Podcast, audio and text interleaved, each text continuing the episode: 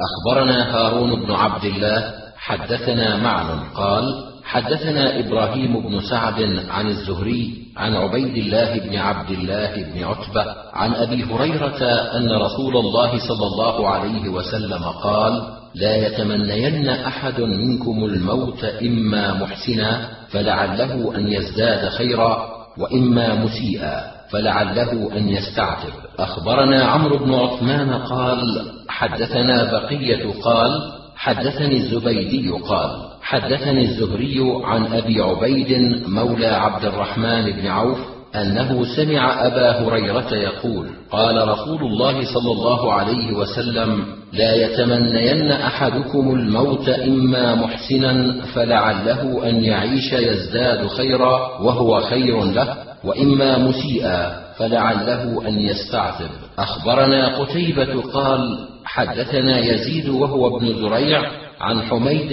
عن أنس أن رسول الله صلى الله عليه وسلم قال لا يتمنين أحدكم الموت لضر نزل به في الدنيا ولكن ليقل اللهم أحيني ما كانت الحياة خيرا لي وتوفني إذا كانت الوفاة خيرا لي. أخبرنا علي بن حجر قال حدثنا إسماعيل بن علية عن عبد العزيز وأنبأنا عمران بن موسى قال حدثنا عبد الوارث قال حدثنا عبد العزيز عن أنس قال قال رسول الله صلى الله عليه وسلم ألا لا يتمنى أحدكم الموت لضر نزل به فإن كان لا بد متمنيا الموت فليقل اللهم أحيني ما كانت الحياة خيرا لي وتوفني ما كانت الوفاة خيرا لي. أخبرنا أحمد بن حفص بن عبد الله قال حدثني أبي. قال حدثني إبراهيم بن طهمان عن الحجاج وهو البصري عن يونس عن ثابت عن أنس قال قال رسول الله صلى الله عليه وسلم لا تدعوا بالموت ولا تتمنوه فمن كان داعيا لا بد فليقل اللهم أحيني ما كانت الحياة خيرا لي وتوفني إذا كانت الوفاة خيرا لي. أخبرنا محمد بن بشار قال حدثنا يحيى بن سعيد قال حدثنا إسماعيل قال حدثني قيس قال دخلت على خباب وقد اكتوى في بطنه سبعة. وقال لولا أن رسول الله صلى الله عليه وسلم نهانا أن ندعو بالموت دعوت به. أخبرنا الحسين بن حريث قال أنبأنا الفضل بن موسى عن محمد بن عمرو وأخبرنا محمد بن عبد الله بن المبارك قال حدثنا يزيد قال أنبأنا محمد بن إبراهيم عن محمد بن عمرو عن أبي سلمة عن أبي هريرة قال قال رسول الله صلى الله عليه وسلم أكثروا ذكر هذه اللذات. قال أبو عبد الرحمن محمد بن إبراهيم والد أبي بكر بن أبي شيبة أخبرنا محمد بن المثنى عن يحيى عن الأعمش قال حدثني شقيق عن أم سلمة قالت سمعت رسول الله صلى الله عليه وسلم يقول إذا حضرتم المريض فقولوا خيرا. فإن الملائكة يؤمنون على ما تقولون. فلما مات أبو سلمة قلت يا رسول الله كيف أقول؟ قال قولي اللهم اغفر لنا وله وأعقبني منه عقبى حسنة. فأعقبني الله عز وجل منه محمدا صلى الله عليه وسلم. أخبرنا عمرو بن علي قال حدثنا بشر بن المفضل قال حدثنا عمارة بن غزية قال حدثنا يحيى بن عمارة قال سمعت أبا سعيد وأنبأنا قتيبة قال حدثنا عبد العزيز عن عمارة بن غزية عن يحيى بن عمارة عن أبي سعيد قال قال رسول الله صلى الله عليه وسلم لقنوا موتاكم لا إله إلا الله. أخبرنا إبراهيم بن يعقوب قال حدثني أحمد بن إسحاق قال حدثنا وهيب قال حدثنا منصور بن صفية عن أمه صفية بنت شيبة عن عائشة قالت قال رسول الله صلى الله عليه وسلم لقنوا هلكاكم قول لا إله إلا الله. أخبرنا محمد بن بشار قال حدثنا يحيى عن المثنى بن سعيد عن قتادة عن عبد الله بن بريدة عن أبيه أن رسول الله صلى الله عليه وسلم قال موت المؤمن بعرق الجبين. أخبرنا محمد بن معمر قال حدثنا يوسف بن يعقوب قال حدثنا كهمة عن ابن بريدة عن أبيه قال سمعت رسول الله صلى الله عليه وسلم يقول المؤمن يموت بعرق الجبين أخبرنا عمرو بن منصور قال حدثنا عبد الله بن يوسف قال حدثني الليث قال حدثني ابن الهاد عن عبد الرحمن بن القاسم عن أبيه عن عائشة قالت مات رسول الله صلى الله عليه وسلم وإنه لبين حاقنتي وذاقنتي فلا أكره شدة الموت لأحد أبدا بعدما رأيت رسول الله صلى الله عليه وسلم. أخبرنا قتيبة قال حدثنا سفيان عن الزهري عن أنس قال آخر نظرة نظرتها إلى رسول الله صلى الله عليه وسلم. كشف الستارة والناس صفوف خلف أبي بكر رضي الله عنه فأراد أبو بكر أن يرتد فأشار إليهم أن امكثوا وألقى السجف وتوفي من آخر ذلك اليوم. وذلك يوم الاثنين. أخبرنا يونس بن عبد الأعلى قال أنبأنا ابن وهب قال أخبرني حيي بن عبد الله عن أبي عبد الرحمن الحبولي عن عبد الله بن عمرو قال مات رجل بالمدينة ممن ولد بها فصلى عليه رسول الله صلى الله عليه وسلم ثم قال يا ليته مات بغير مولده. قالوا ولم ذاك يا رسول الله؟ قال إن الرجل إذا مات بغير مولده قيس له من مولده إلى منقطع أثره في الجنة. أخبرنا عبيد الله بن سعيد قال حدثنا معاذ بن هشام قال حدثني أبي عن قتادة عن قسامة بن زهير عن أبي هريرة أن النبي صلى الله عليه وسلم قال إذا حضر المؤمن أتته ملائكة الرحمة بحريرة بيضاء فيقولون اخرجي راضية مرضيا عنك إلى روح الله وريحان ورب غير غضبان فتخرج كأطيب ريح المسك حتى أنه ليناوله بعضهم بعضا حتى يأتون به باب السماء. فيقولون ما أطيب هذه الريح التي جاءتكم من الأرض فيأتون به أرواح المؤمنين فلهم أشد فرحا به من أحدكم بغائبه يقدم عليه فيسألونه ماذا فعل فلان ماذا فعل فلان؟ فيقولون دعوه فإنه كان في غم الدنيا. فإذا قال أما أتاكم؟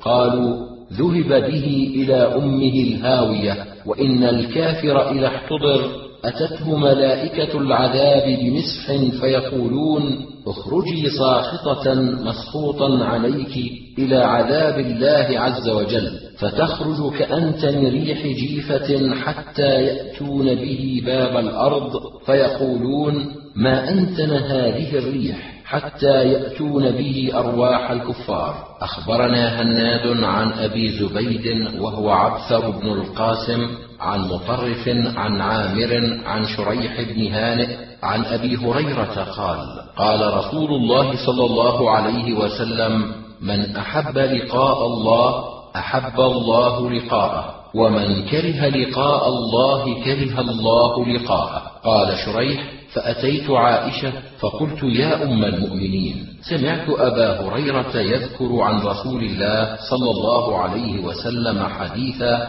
إن كان كذلك فقد هلكنا. قالت وما ذاك؟ قال قال رسول الله صلى الله عليه وسلم من أحب لقاء الله أحب الله لقاءه ومن كره لقاء الله كره الله لقاءه. ولكن ليس منا أحد إلا وهو يكره الموت. قالت قد قاله رسول الله صلى الله عليه وسلم وليس بالذي تذهب إليه ولكن إذا طمح البصر وحشرج الصدر واقشعر الجلد فعند ذلك من أحب لقاء الله أحب الله لقاءه ومن كره لقاء الله كره الله لقاءه. قال الحارث بن مسكين قراءة عليه وأنا أسمع عن ابن القاسم حدثني مالك. وأنبأنا قتيبة قال حدثنا المغيرة عن أبي الزناد عن الأعرج عن أبي هريرة قال قال رسول الله صلى الله عليه وسلم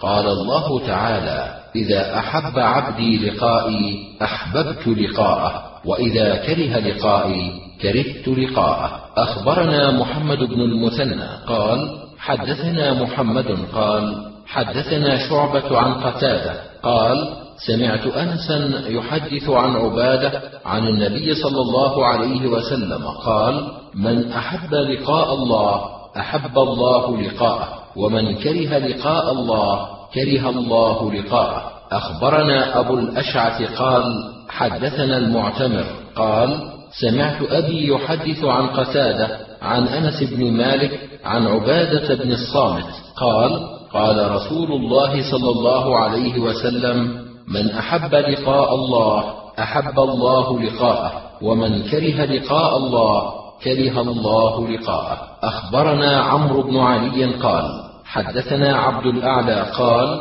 حدثنا سعيد وأخبرنا حميد بن مسعدة عن خالد بن الحارث قال حدثنا سعيد عن قتادة عن زرارة عن سعد بن هشام عن عائشة أن رسول الله صلى الله عليه وسلم قال من أحب لقاء الله أحب الله لقاءه ومن كره لقاء الله كره الله لقاءه. زاد عمرو في حديثه فقيل يا رسول الله كراهية لقاء الله كراهية الموت كلنا نكره الموت.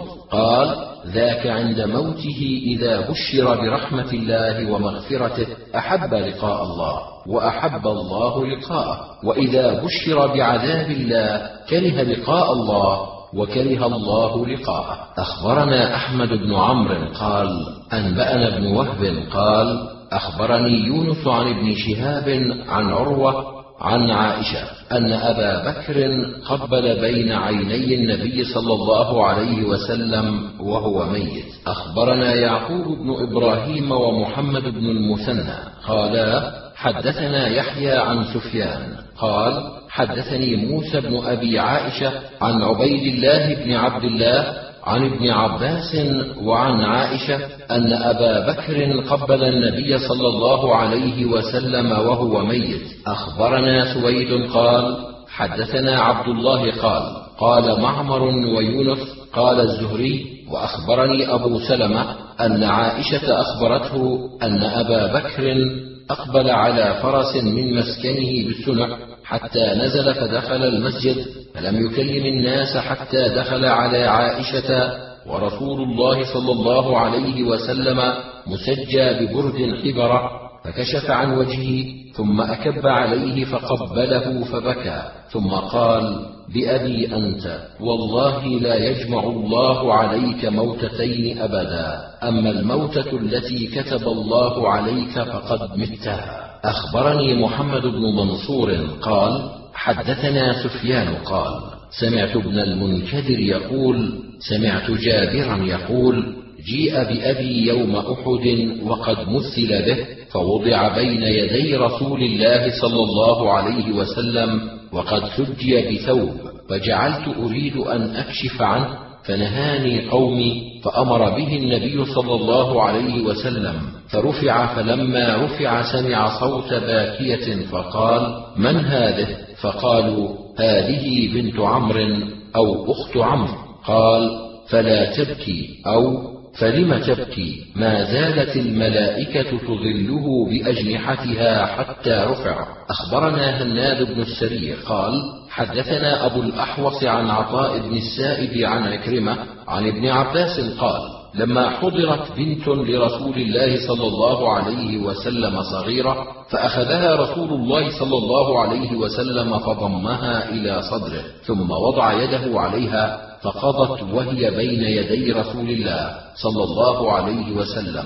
فبكت أم أيمن فقال لها رسول الله صلى الله عليه وسلم يا أم أيمن أتبكين ورسول الله صلى الله عليه وسلم عنده فقالت ما لي لا أبكي ورسول الله صلى الله عليه وسلم يبكي. فقال رسول الله صلى الله عليه وسلم إني لست أبكي ولكنها رحمة. ثم قال رسول الله صلى الله عليه وسلم المؤمن بخير على كل حال تنزع نفسه من بين جنبيه وهو يحمد الله عز وجل. أخبرنا إسحاق بن إبراهيم قال أنبأنا عبد الرزاق قال حدثنا معمر عن ثابت عن أنس أن فاطمة بكت على رسول الله صلى الله عليه وسلم حين مات فقالت يا ابتا من ربه ما أدناه يا أبتاه إلى جبريل ننعاه.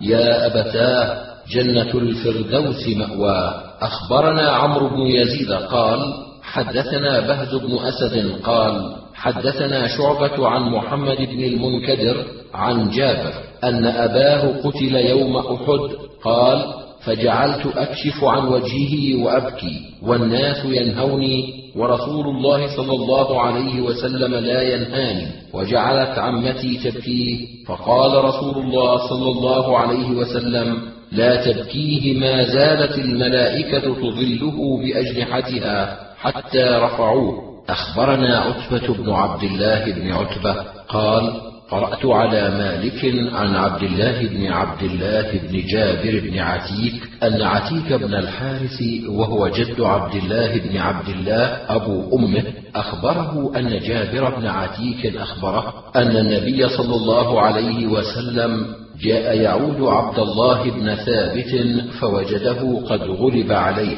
فصاح به فلم يجب. فاسترجع رسول الله صلى الله عليه وسلم وقال قد غلبنا عليك أبا الربيع فصحن النساء وبكين فجعل ابن عتيك يسكتهن. فقال رسول الله صلى الله عليه وسلم دعهن فإذا وجب فلا تبكين باكية. قالوا وما الوجوب يا رسول الله؟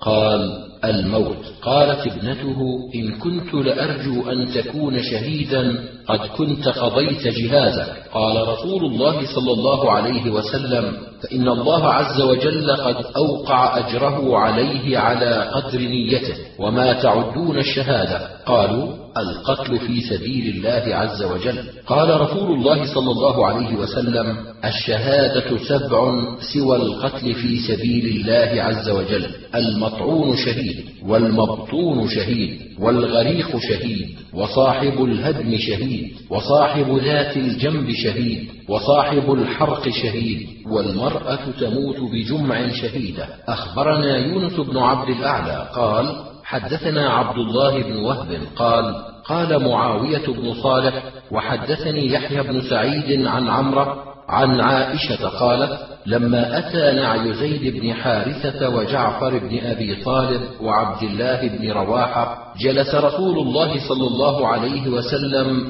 يعرف فيه الحزن وأنا أنظر من صئر الباب فجاءه رجل فقال إن نساء جعفر يبكين. فقال رسول الله صلى الله عليه وسلم انطلق فانههن.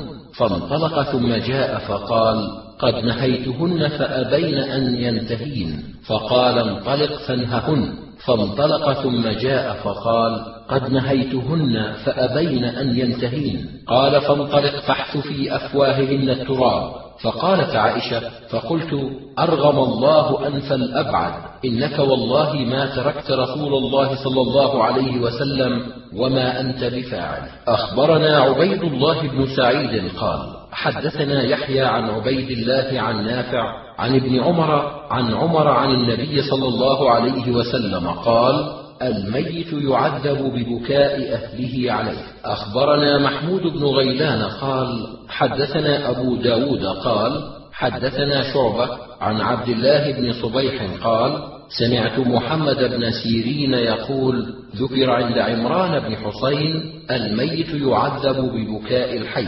فقال عمران قاله رسول الله صلى الله عليه وسلم أخبرنا سليمان بن سيف قال حدثنا يعقوب بن إبراهيم قال حدثنا أبي عن صالح عن ابن شهاب قال قال سالم سمعت عبد الله بن عمر يقول قال عمر قال رسول الله صلى الله عليه وسلم يعذب الميت ببكاء اهله عليه. أخبرنا محمد بن عبد الأعلى. قال حدثنا خالد. قال حدثنا شعبة عن قتادة عن مطرف عن حكيم بن قيس أن قيس بن عاصم قال لا تنوحوا عليه. فإن رسول الله صلى الله عليه وسلم لم ينح عليه. مختصر. أخبرنا إسحاق قال أنبأنا عبد الرزاق قال حدثنا معمر عن ثابت عن أنس أن رسول الله صلى الله عليه وسلم أخذ على النساء حين بايعهن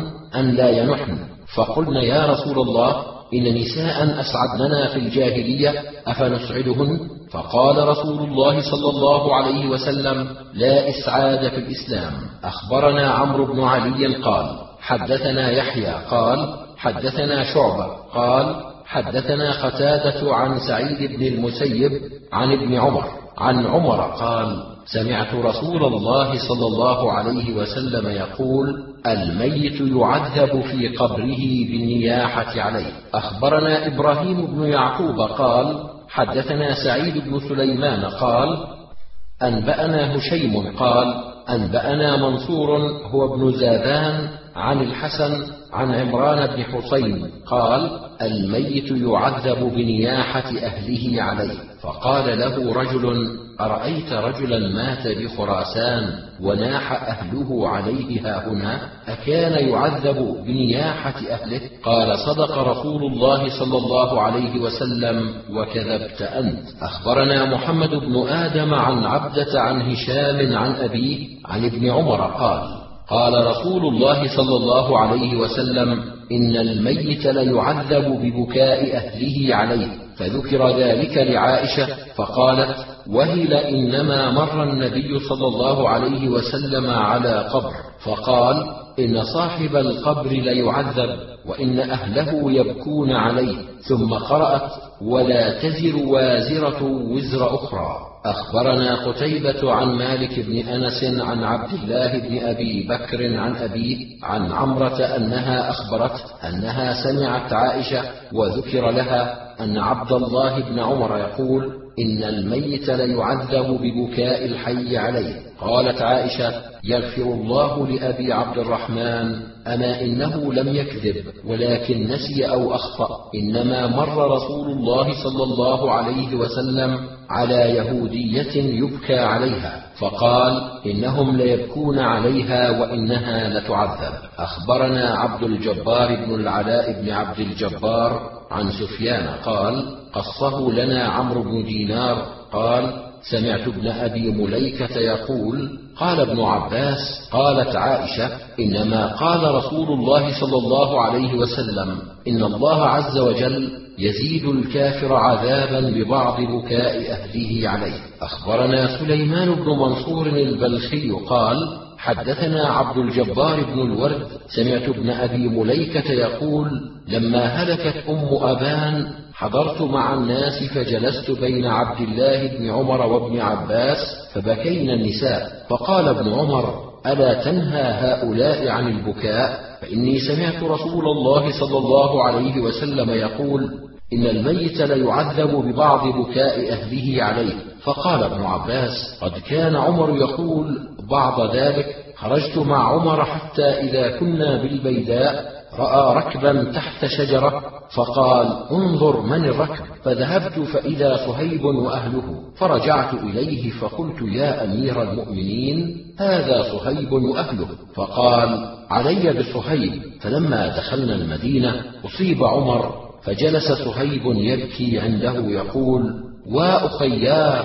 واخياه فقال عمر يا صهيب لا تبكي فإني سمعت رسول الله صلى الله عليه وسلم يقول إن الميت ليعذب ببعض بكاء أهله عليه. قال فذكرت ذلك لعائشة فقالت أما والله ما تحدثون هذا الحديث عن كاذبين مكذبين ولكن السمع يخطئ وإن لكم في القرآن لما يشفيكم ألا تزر وازرة وزر أخرى. ولكن رسول الله صلى الله عليه وسلم قال إن الله ليزيد الكافر عذابا ببكاء أهله عليه. أخبرنا علي بن حجر قال حدثنا إسماعيل هو ابن جعفر عن محمد بن عمرو بن حلحلة عن محمد بن عمرو بن عطاء أن سلمة بن الأزرق قال سمعت أبا هريرة قال مات ميت من آل رسول الله صلى الله عليه وسلم فاجتمع النساء يبكين عليه فقام عمر ينهاهن ويطردهن فقال رسول الله صلى الله عليه وسلم دعهن يا عمر فإن العين دامعة والقلب مصاب والعهد قريب. أخبرنا علي بن خشرم قال حدثنا عيسى عن الأعمش أنبأنا الحسن بن إسماعيل قال حدثنا ابن إدريس عن الأعمش عن عبد الله بن مرة عن مسروق عن عبد الله قال قال رسول الله صلى الله عليه وسلم ليس منا من ضرب الخدود وشق الجيوب ودعا بدعاء الجاهلية واللفظ لعلي وقال الحسن بدعوى. أخبرنا عمرو بن علي قال حدثنا سليمان بن حرب قال حدثنا شعبة عن عوف عن خالد الأحدب عن صفوان بن محرز قال أغمي على أبي موسى فبكوا عليه فقال أبرأ إليكم كما برئ إلينا رسول الله صلى الله عليه وسلم ليس منا من حلق ولا خرق ولا سلق. أخبرنا محمد بن بشار قال حدثنا يحيى قال حدثنا سفيان قال حدثني زبيد عن إبراهيم عن مسروق عن عبد الله أن النبي صلى الله عليه وسلم قال ليس منا من ضرب الخدود وشق الجيوب ودعا بدعوى الجاهلية. أخبرنا أحمد بن عثمان بن حكيم قال أنبأنا جعفر بن عوف قال حدثنا أبو عميس عن أبي صخرة عن عبد الرحمن بن يزيد وأبي بردة قالا لما ثقل أبو موسى أقبلت امرأته تصيح. قالا فأفاق فقال ألم أخبرك أني بريء ممن برئ منه رسول الله صلى الله عليه وسلم؟ قالا وكان يحدثها أن رسول الله صلى الله عليه وسلم قال أنا بريء ممن حلق وخرق وسلق. أخبرنا إسحاق بن منصور قال حدثنا عبد الرحمن قال حدثنا سفيان عن زبيد عن إبراهيم عن مسروق عن عبد الله عن النبي صلى الله عليه وسلم قال ليس منا من ضرب الخدود وشق الجيوب ودعا بدعوى الجاهلية. أخبرنا محمد بن المثنى قال حدثنا محمد قال حدثنا شعبة عن منصور عن إبراهيم عن يزيد بن أوس عن أبي موسى أنه أغمي عليه فبكت أم ولد له فلما أفاق قال لها أما بلغك ما قال رسول الله صلى الله عليه وسلم؟ فسألناها فقالت قال ليس منا من سلق وحلق وخرق. أخبرنا عبدة بن عبد الله قال حدثنا يحيى بن آدم قال حدثنا إسرائيل عن منصور عن إبراهيم عن يزيد بن أوس عن أم عبد الله امرأة أبي موسى عن أبي موسى قال قال رسول الله صلى الله عليه وسلم ليس منا من حلق وسلق وخرق. أخبرنا هناد عن أبي معاوية عن الأعمش عن إبراهيم عن سهم بن منجاب عن القرثع قال لما ثقل أبو موسى صاحت امرأته فقال أما علمت ما قال رسول الله صلى الله عليه وسلم؟ قالت بلى. ثم سكتت فقيل لها بعد ذلك أي شيء قال رسول الله؟ صلى الله عليه وسلم. قالت إن رسول الله صلى الله عليه وسلم لعن من حلق أو سلق أو خرق. أخبرنا سويد بن نصر قال أنبأنا عبد الله عن عاصم بن سليمان عن أبي عثمان.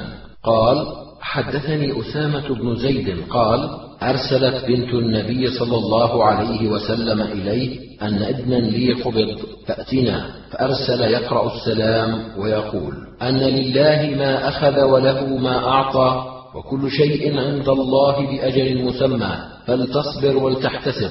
فأرسلت إليه تقسم عليه ليأتينها فقام ومعه سعد بن عبادة ومعاذ بن جبل وأبي بن كعب وزيد بن ثابت ورجال. فرفع إلى رسول الله صلى الله عليه وسلم الصبي ونفسه تقعقع ففاضت عيناه فقال سعد يا رسول الله ما هذا؟ قال هذا رحمة يجعلها الله في قلوب عباده وإنما يرحم الله من عباده الرحماء.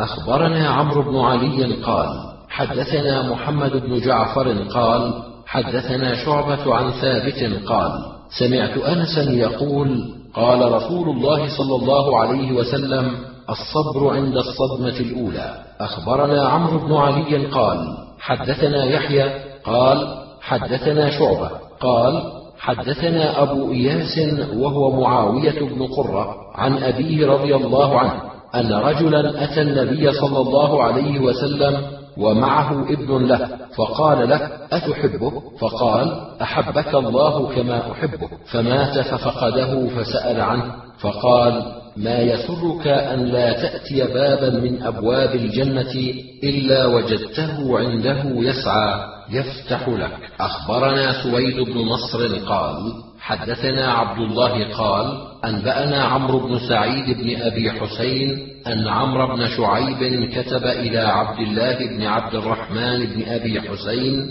يعزيه بابن له هلك وذكر في كتابه أنه سمع أباه يحدث عن جده عبد الله بن عمرو بن العاص قال قال رسول الله صلى الله عليه وسلم إن الله لا يرضى لعبده المؤمن إذا ذهب بصفيه من أهل الأرض فصبر واحتسب وقال ما أمر به بثواب دون الجنة. أخبرنا أحمد بن عمرو بن السرح قال حدثنا ابن وهب حدثني عمرو قال حدثني بكير بن عبد الله عن عمران بن نافع عن حفص بن عبيد الله عن أنس أن رسول الله صلى الله عليه وسلم قال من احتسب ثلاثة من صلبه دخل الجنة فقامت امرأة فقالت أو اثنان؟ قال أو اثنان. قالت المرأة يا ليتني قلت واحدا أخبرنا يوسف بن حماد قال حدثنا عبد الوارث عن عبد العزيز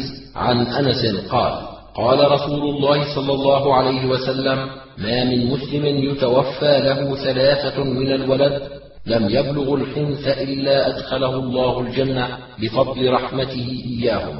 أخبرنا إسماعيل بن مسعود قال حدثنا بشر بن المفضل عن يونس عن الحسن عن صعصعة بن معاوية قال لقيت أبا ذر قلت حدثني؟ قال نعم.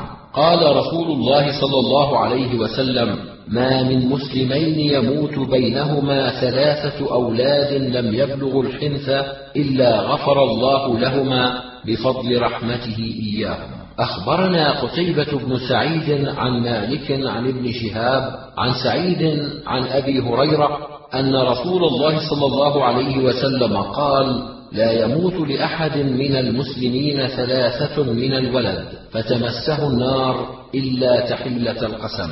أخبرنا محمد بن إسماعيل بن إبراهيم بن علية وعبد الرحمن بن محمد قالا حدثنا إسحاق وهو الأزرق عن عوف عن محمد عن أبي هريرة عن النبي صلى الله عليه وسلم قال ما من مسلمين يموت بينهما ثلاثة أولاد لم يبلغوا الحنث إلا أدخلهما الله بفضل رحمته إياهم الجنة. قال يقال لهم ادخلوا الجنة. فيقولون حتى يدخل آباؤنا. فيقال ادخلوا الجنة أنتم وآباؤكم.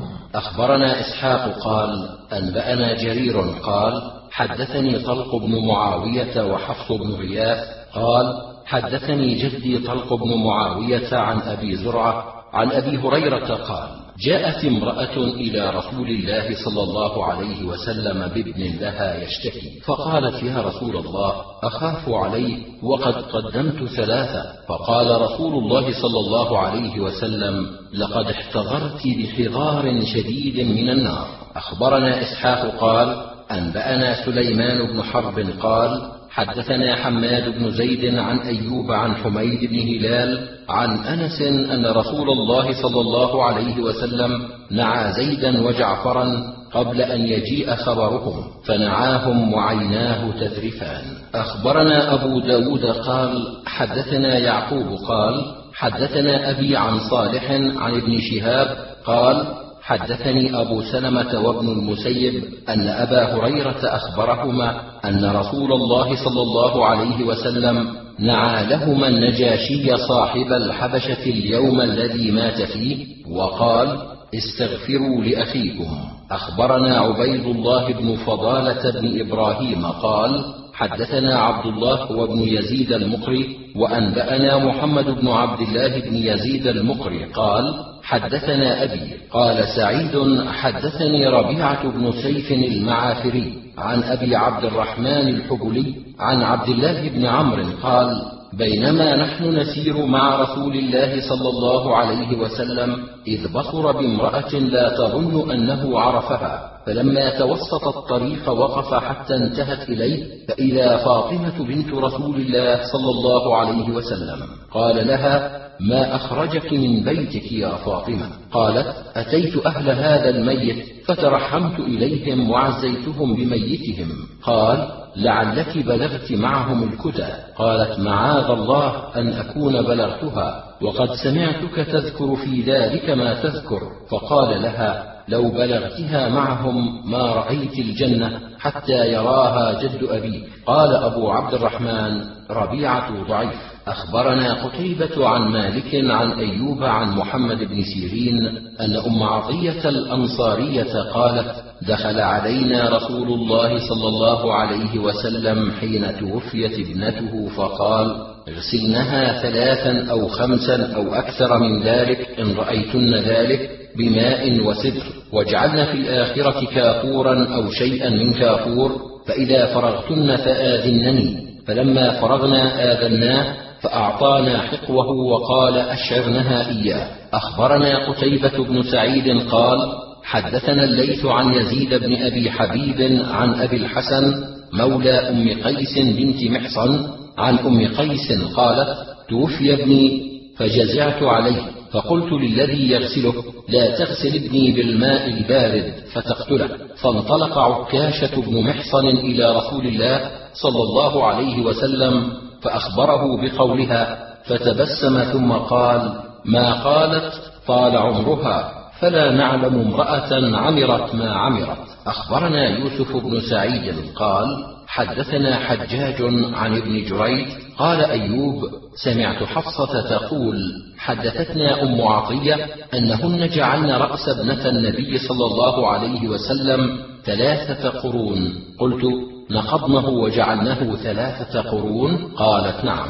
أخبرنا عمرو بن منصور قال حدثنا أحمد بن محمد بن حنبل قال حدثنا إسماعيل عن خالد عن حفصة عن أم عطية أن رسول الله صلى الله عليه وسلم قال في غسل ابنته ابدأن بميامنها ومواضع الوضوء منها. أخبرنا عمرو بن علي قال حدثنا يحيى قال حدثنا هشام قال حدثنا حفصة عن أم عطية قالت ماتت إحدى بنات النبي صلى الله عليه وسلم فأرسل إلينا فقال اغسلنها بماء وسدر واغسلنها وترا ثلاثا أو خمسا أو سبعا. إن رأيتن ذلك واجعلن في الآخرة شيئا من كافور. فإذا فرغتن فآذنني. فلما فرغنا آذناه فألقى إلينا حقوه وقال أشرنها إياه ومشطناها ثلاثة قرون وألقيناها من خلفها. أخبرنا إسماعيل بن مسعود عن يزيد قال حدثنا أيوب عن محمد بن سيرين عن أم عطية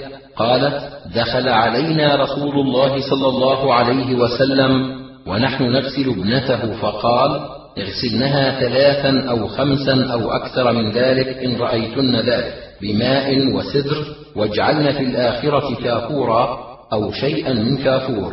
فإذا فرغتن فآذنني فلما فرغنا آذناه فألقى إلينا حكوه وقال أشعرنها إياه. أخبرنا قتيبة قال حدثنا حماد قال حدثنا أيوب عن محمد عن أم عطية قالت توفيت إحدى بنات النبي صلى الله عليه وسلم فأرسل إلينا فقال اغسلنها ثلاثا أو خمسا أو أكثر من ذلك إن رأيتن بماء وسدر واجعلن في الآخرة كافورا أو شيئا من كافور. فإذا فرغتن فآذنني. فلما فرغنا آذناه فألقى إلينا حقوه وقال أشعرنها إياه. أخبرنا قتيبة قال حدثنا حماد عن أيوب عن حفصة عن أم عطية نحوه غير أنه قال ثلاثا أو خمسا أو سبعا أو أكثر من ذلك إن رأيتن ذلك. أخبرنا إسماعيل بن مسعود قال حدثنا بشر عن سلمة بن علقمة عن محمد عن بعض إخوته عن أم عطية قالت توفيت ابنة لرسول الله صلى الله عليه وسلم فأمرنا بغسلها فقال اغسلنها ثلاثا أو خمسا أو سبعا أو أكثر من ذلك إن رأيتن. قالت قلت وترا قال نعم واجعلن في الآخرة كافورا أو شيئا من كافور فإذا فرغتن فآذنني فلما فرغنا آذناه فأعطانا حقوه وقال أشعرنها إياه. أخبرنا عمرو بن زرارة قال حدثنا إسماعيل عن أيوب عن محمد عن أم عطية قالت أتانا رسول الله صلى الله عليه وسلم ونحن نغسل ابنته فقال اغسلنها ثلاثا أو خمسا أو أكثر من ذلك إن رأيتن ذلك بماء وسدر. واجعلن في الآخرة كافورا أو شيئا من كافور. فإذا فرغتن فآذنني. فلما فرغنا آذناه فألقى إلينا حقوه وقال أشعرنها إياه. قال أو قالت حفصة اغسلنها ثلاثا أو خمسا أو سبعا. قال وقالت أم عطية مشطناها ثلاثة قرون. أخبرنا محمد بن منصور قال حدثنا سفيان قال حدثنا أيوب عن محمد قال أخبرتني حفصة عن أم عطية قالت وجعلنا رأسها ثلاثة قرون. أخبرنا قتيبة بن سعيد قال حدثنا حماد عن أيوب وقالت حفصة عن أم عطية وجعلنا رأسها ثلاثة قرون. أخبرنا يوسف بن سعيد قال حدثنا حجاج عن ابن جريج قال أخبرني أيوب بن أبي تميمة أنه سمع محمد بن سيرين يقول كانت أم عطية امرأة من الأنصار قدمت تبادر ابنا لها فلم تدركه حدثتنا قالت دخل النبي صلى الله عليه وسلم علينا ونحن نغسل ابنته فقال اغسلنها ثلاثا أو خمسا أو أكثر من ذلك إن رأيتن بماء وسدر واجعلن في الآخرة كافورا أو شيئا من كافور فإذا فرغتن فآذنني فلما فرغنا ألقى إلينا حقوه وقال أشعرنها إياه ولم يزد على ذلك قال لا أدري أي بناته قال قلت ما قوله أشعرنها إياه؟ أتؤزر به؟ قال لا أراه إلا أن يقول الففنها فيه. أخبرنا شعيب بن يوسف النسائي قال حدثنا يزيد قال حدثنا ابن عون عن محمد عن أم عطية قالت توفي إحدى بنات النبي صلى الله عليه وسلم فقال اغسلنها ثلاثا أو خمسا أو أكثر من ذلك إن رأيتن ذلك واغسلنها بالسدر والماء. واجعلن في آخر ذلك كافورا أو شيئا من كافور. فإذا فرغتن فآذنني. قالت فآذناه فألقى إلينا حقوة فقال أشعرنها إياه أخبرنا عبد الرحمن بن خالد الرقي القطان ويوسف بن سعيد واللفظ له. قال أنبأنا حجاج عن ابن جريج. قال أخبرني أبو الزبير أنه سمع جابرا يقول خطب رسول الله صلى الله عليه وسلم فذكر رجلا من أصحابه مات فقبر ليلا وكفن في كفن غير طائل. فزجر رسول الله صلى الله عليه وسلم أن يقبر إنسان ليلا إلا أن يضطر إلى ذلك. وقال رسول الله صلى الله عليه وسلم إذا ولي أحدكم أخاه فليحسن كفنه. أخبرنا عمرو بن علي قال أنبأنا يحيى بن سعيد قال سمعت سعيد بن أبي عروبة يحدث عن أيوب عن أبي قلابة عن أبي المهلب سمرة عن النبي صلى الله عليه وسلم قال البسوا من ثيابكم البياض فإنها أطهر وأطيب وكفنوا فيها موتاكم.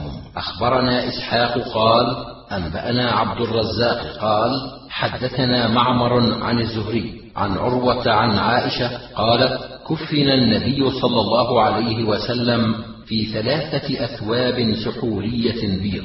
أخبرنا قتيبة عن مالك عن هشام بن عروة عن أبيه عن عائشة أن رسول الله صلى الله عليه وسلم كفن في ثلاثة أثواب بيض سحورية ليس فيها قميص ولا عمامة. أخبرنا قتيبة قال حدثنا حفص عن هشام عن أبيه عن عائشة قالت كفن رسول الله صلى الله عليه وسلم في ثلاثة أثواب بيض يمانية كرسف ليس فيها قميص ولا عمامة. فذكر لعائشة قولهم في ثوبين وبرد من حبرة فقالت قد أتي بالبرد ولكنهم ردوه ولم يكفنوه فيه. أخبرنا عمرو بن علي قال حدثنا يحيى قال حدثنا عبيد الله قال حدثنا نافع عن عبد الله بن عمر قال لما مات عبد الله بن أبي جاء ابنه إلى النبي صلى الله عليه وسلم فقال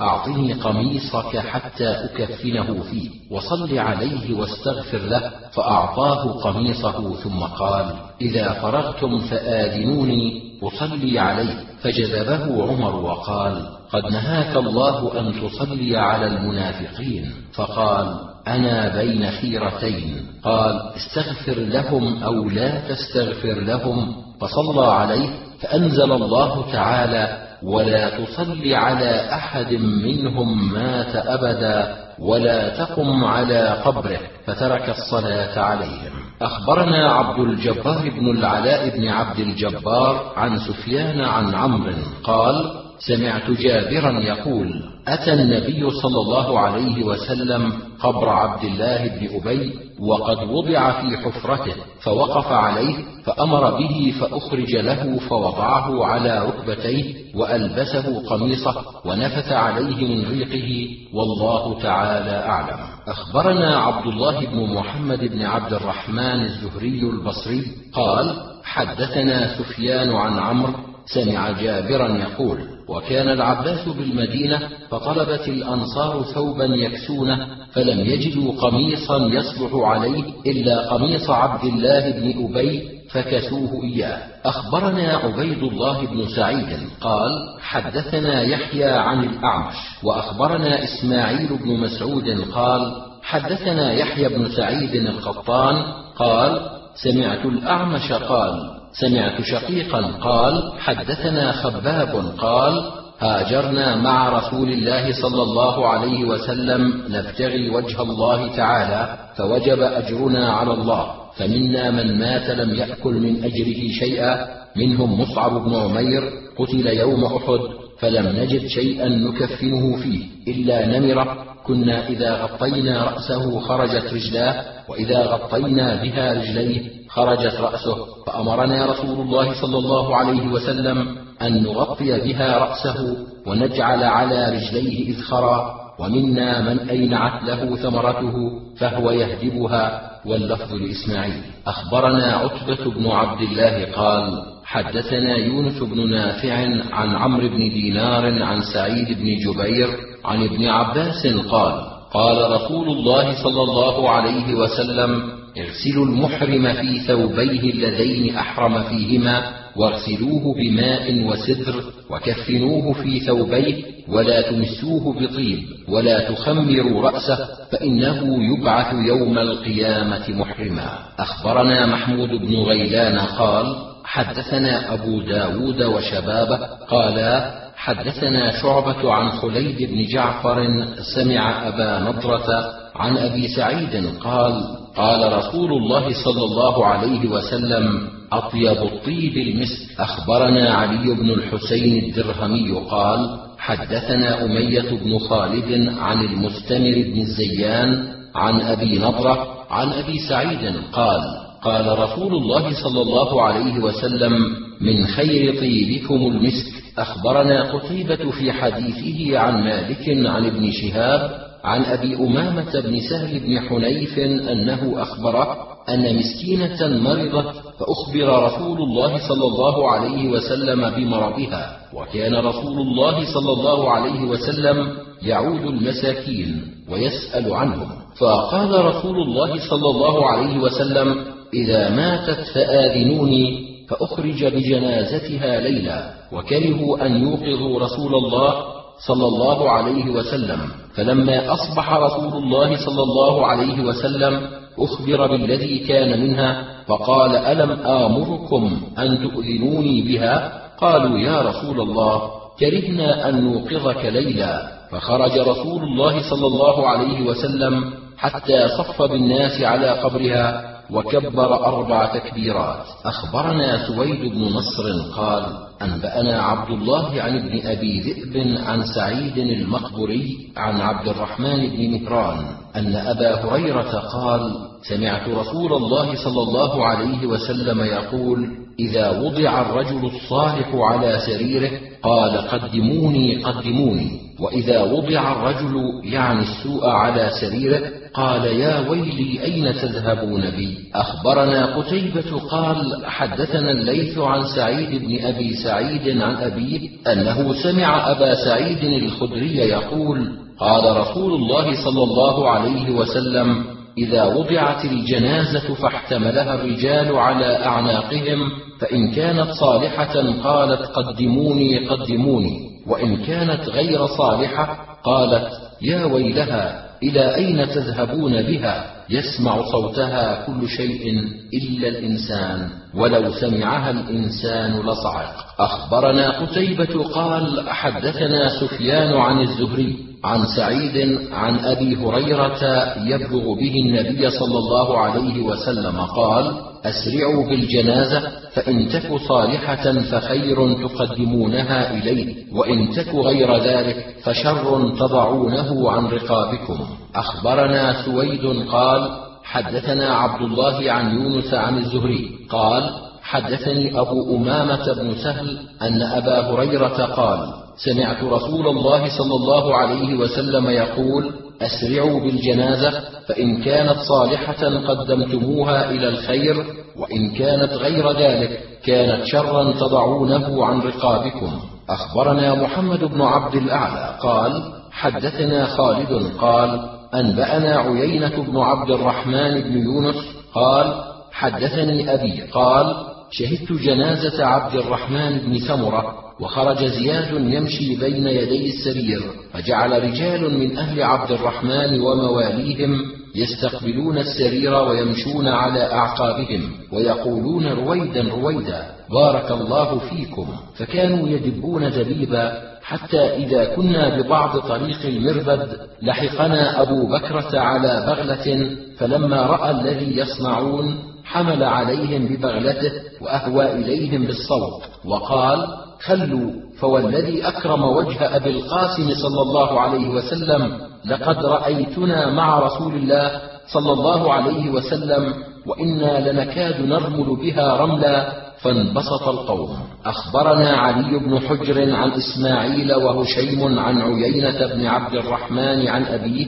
عن أبي بكرة قال لقد رأيتنا مع رسول الله صلى الله عليه وسلم وإنا لنكاد نرمل بها رملا واللفظ حديث هشيم. أخبرنا يحيى بن درست قال حدثنا أبو إسماعيل عن يحيى أن أبا سلمة حدثه عن أبي سعيد أن رسول الله صلى الله عليه وسلم قال إذا مرت بكم جنازة فقوموا فمن تبعها فلا يقعد حتى توضع. أخبرنا قتيبة قال حدثنا الليث عن نافع عن ابن عمر عن عامر بن ربيعة عن النبي صلى الله عليه وسلم قال إذا رأى أحدكم الجنازة فلم يكن ماشيا معها فليقم حتى تخلفه أو توضع من قبل أن تخلفه. أخبرنا قتيبة قال حدثنا الليث عن ابن شهاب عن سالم عن أبيه عن عامر بن ربيعة العدوي عن رسول الله صلى الله عليه وسلم أنه قال إذا رأيتم الجنازة فقوموا حتى تخلفكم أو توضع. أخبرنا علي بن حجر قال حدثنا إسماعيل عن هشام وأخبرنا إسماعيل بن مسعود قال حدثنا خالد قال حدثنا هشام عن يحيى عن أبي سلمة عن أبي سعيد قال قال رسول الله صلى الله عليه وسلم إذا رأيتم الجنازة فقوموا فمن تبعها فلا يقعد حتى توضع. أخبرنا يوسف بن سعيد قال حدثنا حجاج عن ابن جريج عن ابن عجلان عن سعيد عن أبي هريرة وأبي سعيد قالا ما رأينا رسول الله صلى الله عليه وسلم شهد جنازة قط فجلس حتى توضع.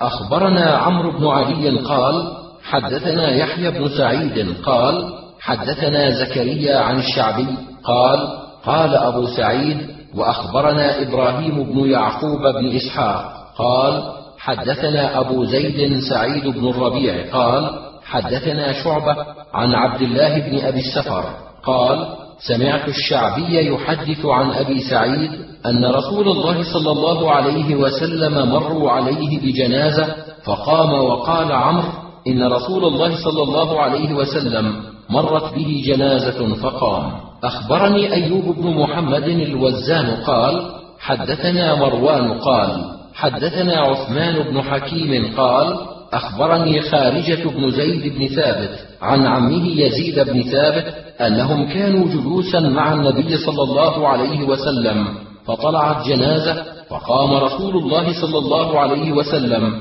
وقام من معه فلم يزالوا قياما حتى نفذت. أخبرنا إسماعيل بن مسعود قال حدثنا خالد قال حدثنا شعبة عن عمرو بن مرة عن عبد الرحمن بن أبي ليلى قال كان سهل بن حنيف وقيس بن سعد بن عبادة بالقادسية فمر عليهما بجنازة فقاما فقيل لهما إنها من أهل الأرض فقالا مر على رسول الله صلى الله عليه وسلم بجنازة فقام فقيل له إنه يهودي فقال أليست نفسا؟ أخبرنا علي بن حجر قال حدثنا إسماعيل عن هشام وأخبرنا إسماعيل بن مسعود قال حدثنا خالد قال حدثنا هشام عن يحيى بن أبي كثير عن عبيد الله بن مقسم عن جابر بن عبد الله قال مرت بنا جنازة فقام رسول الله صلى الله عليه وسلم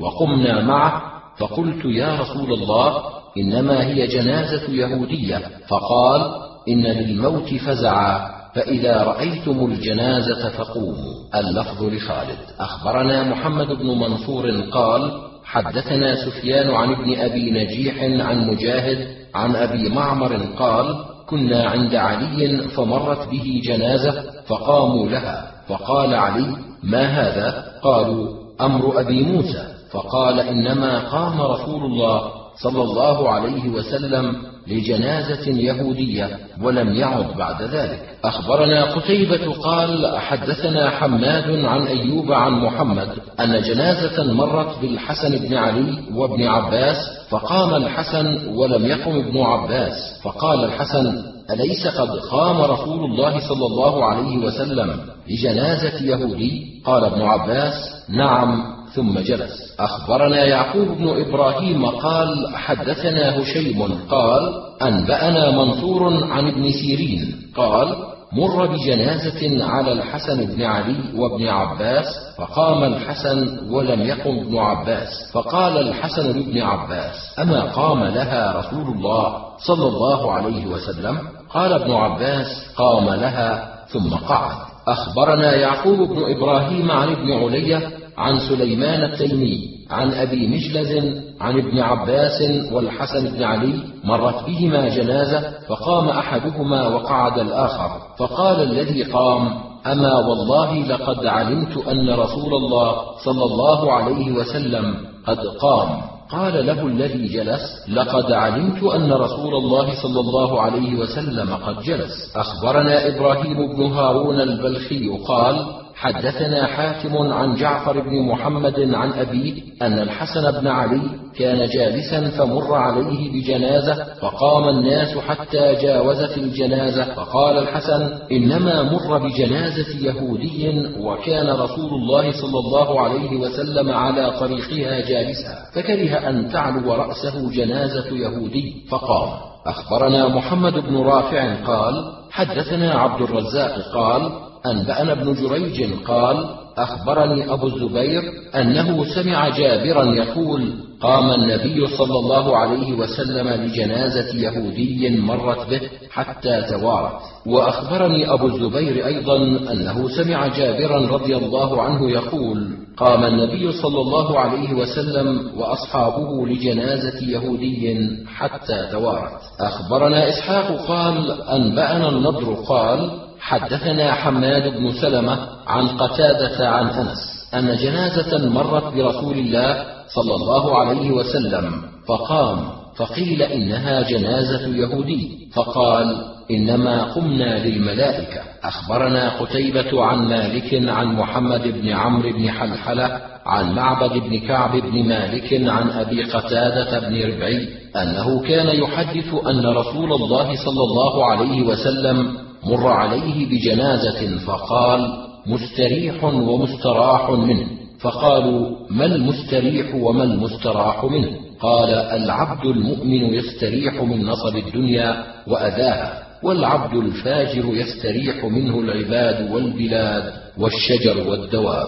أخبرنا محمد بن وهب بن أبي كريمة الحراني قال حدثنا محمد بن سلمة وهو الحراني عن أبي عبد الرحيم حدثني زيد عن وهب بن كيسان عن معبد بن كعب عن أبي قتادة قال كنا جلوسا عند رسول الله صلى الله عليه وسلم إذ طلعت جنازة فقال رسول الله صلى الله عليه وسلم مستريح ومستراح منه المؤمن يموت فيستريح من أوصاب الدنيا ونصبها وأذاها. والفاجر يموت فيستريح منه العباد والبلاد والشجر والدواب.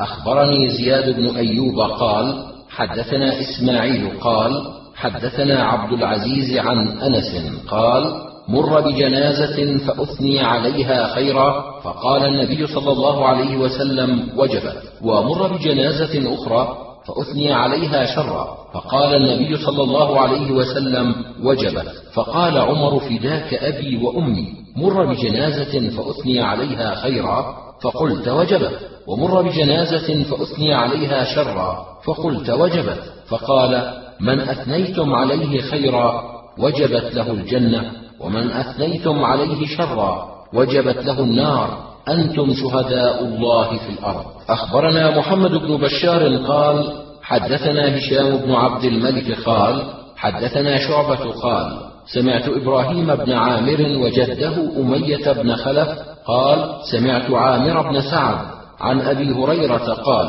مروا بجنازة على النبي صلى الله عليه وسلم فأثنوا عليها خيرا. فقال النبي صلى الله عليه وسلم وجبت ثم مروا بجنازة أخرى فأثنوا عليها شرا فقال النبي صلى الله عليه وسلم وجبت. قالوا يا رسول الله قولك الأولى والأخرى وجبت. فقال النبي صلى الله عليه وسلم الملائكة شهداء الله في السماء وأنتم شهداء الله في الأرض.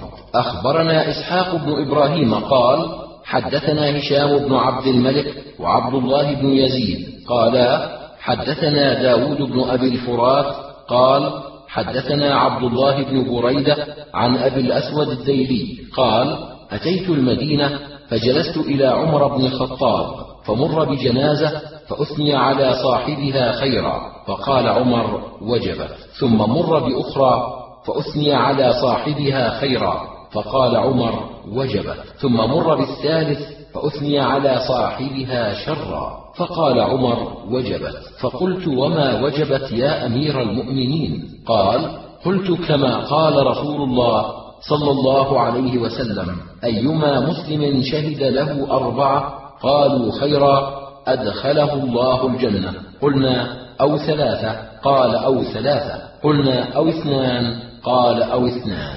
أخبرنا إبراهيم بن يعقوب قال حدثني أحمد بن إسحاق قال حدثنا وهيب قال حدثنا منصور بن عبد الرحمن عن أمه عن عائشة قالت ذكر عند النبي صلى الله عليه وسلم هالك بسوء فقال لا تذكروا هلكاكم إلا بخير. أخبرنا حميد بن مسعدة عن بشر وهو ابن المفضل عن شعبة عن سليمان الأعمش عن مجاهد. عن عائشة قالت قال رسول الله صلى الله عليه وسلم لا تسبوا الأموات فإنهم قد أفضوا إلى ما قدموا. أخبرنا قتيبة قال حدثنا سفيان عن عبد الله بن أبي بكر قال سمعت أنس بن مالك يقول قال رسول الله صلى الله عليه وسلم يتبع الميت ثلاثة أهله وماله وعمله فيرجع اثنان أهله وماله ويبقى واحد عمله.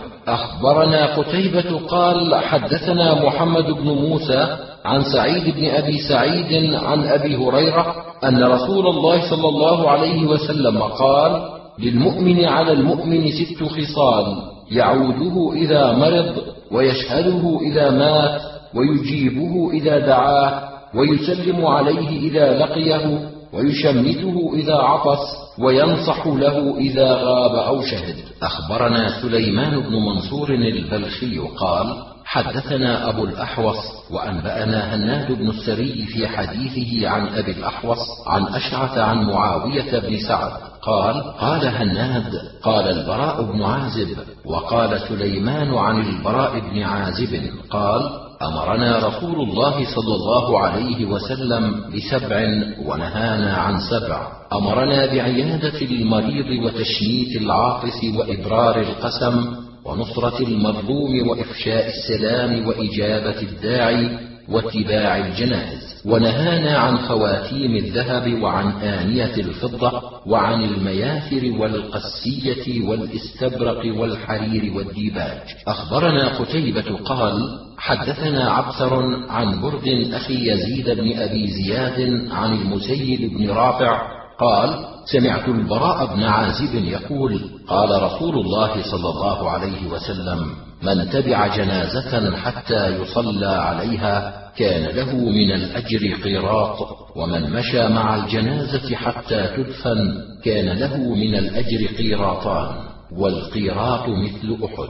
أخبرنا محمد بن عبد الأعلى قال حدثنا خالد قال حدثنا أشعث عن الحسن عن عبد الله بن المغفر قال قال رسول الله صلى الله عليه وسلم من تبع جنازة حتى يفرغ منها فله قيراطان فإن رجع قبل أن يفرغ منها فله قيراط. أخبرنا زياد بن أيوب قال حدثنا عبد الواحد بن واصل قال حدثنا سعيد بن عبيد الله وأخوه المغيرة جميعا عن زياد بن جبير عن أبيه عن المغيرة بن شعبة. قال قال رسول الله صلى الله عليه وسلم الراكب خلف الجنازة والماشي حيث شاء منها والطفل يصلى عليه. أخبرنا أحمد بن بكار الحراني قال حدثنا بشر بن السري عن سعيد الثقفي عن عمه زياد بن جبير بن حية عن أبيه عن المغيرة بن شعبة. قال قال رسول الله صلى الله عليه وسلم الراكب خلف الجنازة والماشي حيث شاء منها والطفل يصلى عليه. أخبرنا إسحاق بن إبراهيم وعلي بن حجر وقتيبة عن سفيان عن الزهري عن سالم عن أبيه أنه رأى رسول الله صلى الله عليه وسلم وأبا بكر وعمر رضي الله عنهما يمشون أمام الجنازة. أخبرنا محمد بن عبد الله بن يزيد قال حدثنا أبي قال حدثنا همام قال حدثنا سفيان ومنصور وزياد وبكر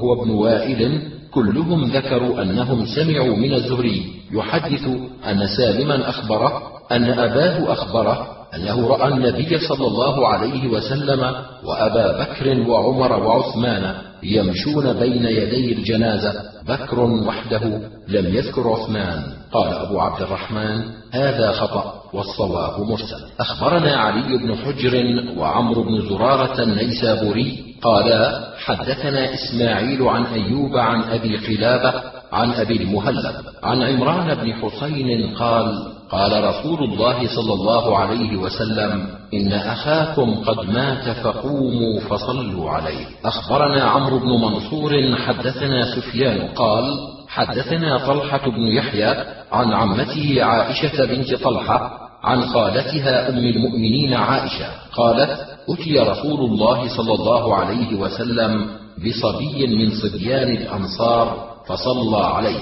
قالت عائشة فقلت طوبى لهذا. عصفور من عصافير الجنة لم يعمل سوءا ولم يدركه قال أو غير ذلك يا عائشة؟ خلق الله عز وجل الجنة وخلق لها أهلا وخلقهم في أصلاب آبائهم وخلق النار وخلق لها أهلا وخلقهم في أصلاب آبائهم. أخبرنا إسماعيل بن مسعود قال حدثنا خالد قال حدثنا سعيد بن عبيد الله قال سمعت زياد بن جبير يحدث عن أبيه عن المغيرة بن شعبة أنه ذكر أن رسول الله صلى الله عليه وسلم قال الراكب خلف الجنازة والماشي حيث شاء منها والطفل يصلى عليه. أخبرنا إسحاق قال أنبأنا سفيان عن الزهري عن عطاء بن يزيد الليثي عن أبي هريرة قال سئل رسول الله صلى الله عليه وسلم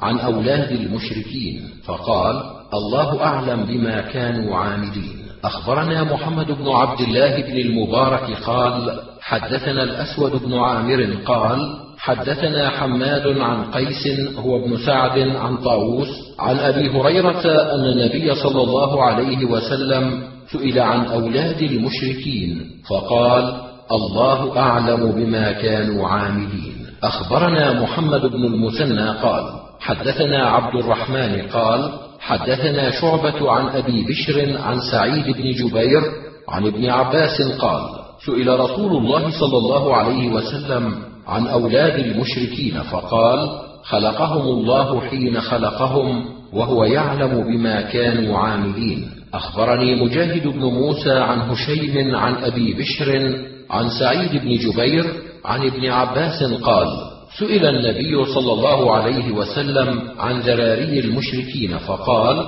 الله أعلم بما كانوا عاملين. أخبرنا سويد بن نصر قال أنبأنا عبد الله عن ابن جريج قال أخبرني عكرمة بن خالد أن ابن أبي عمار أخبره عن شداد بن الهاد أن رجلا من الأعراب جاء إلى النبي صلى الله عليه وسلم فآمن به واتبعه ثم قال أهاجر معك. فأوصى به النبي صلى الله عليه وسلم بعض أصحابه.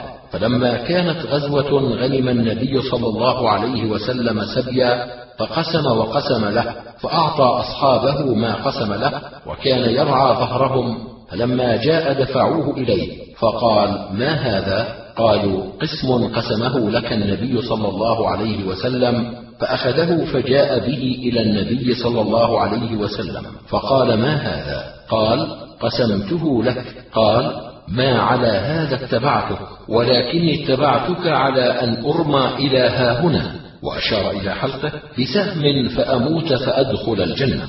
فقال إن تصدق الله يصدقك فلبثوا قليلا ثم نهضوا في قتال العدو فأتي به النبي صلى الله عليه وسلم يحمل قد أصابه سهم حيث أشار. فقال النبي صلى الله عليه وسلم أهو هو؟ قالوا نعم.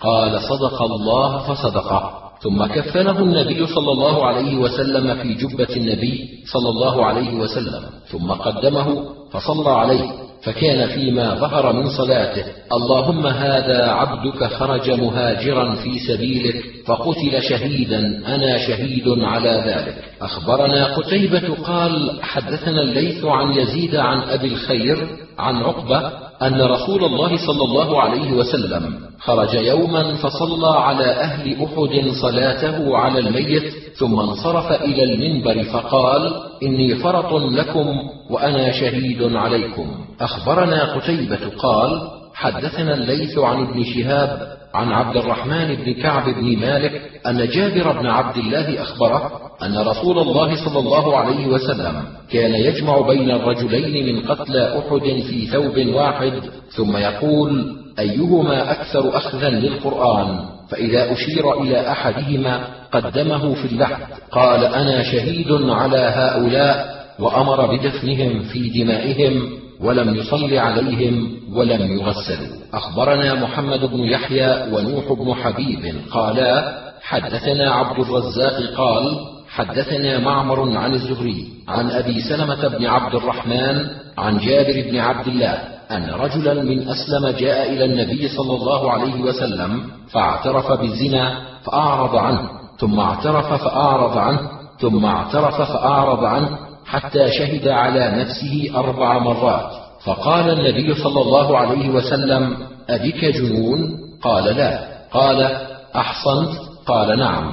فأمر به النبي صلى الله عليه وسلم فرجم. فلما أذلقته الحجارة فر فأدرك فرجم فمات. فقال له النبي صلى الله عليه وسلم خيرا ولم يصل عليه. أخبرنا إسماعيل بن مسعود قال حدثنا خالد قال حدثنا هشام عن يحيى بن أبي كثير عن أبي قلابة عن أبي المهلب عن عمران بن حسين أن امرأة من جهينة أتت رسول الله صلى الله عليه وسلم فقالت إني زنيت وهي حبلى فدفعها إلى وليها فقال أحسن إليها فإذا وضعت فأتني بها فلما وضعت جاء بها فأمر بها فشكت عليها ثيابها ثم رجمها ثم صلى عليها. فقال له عمر أتصلي عليها وقد زنت؟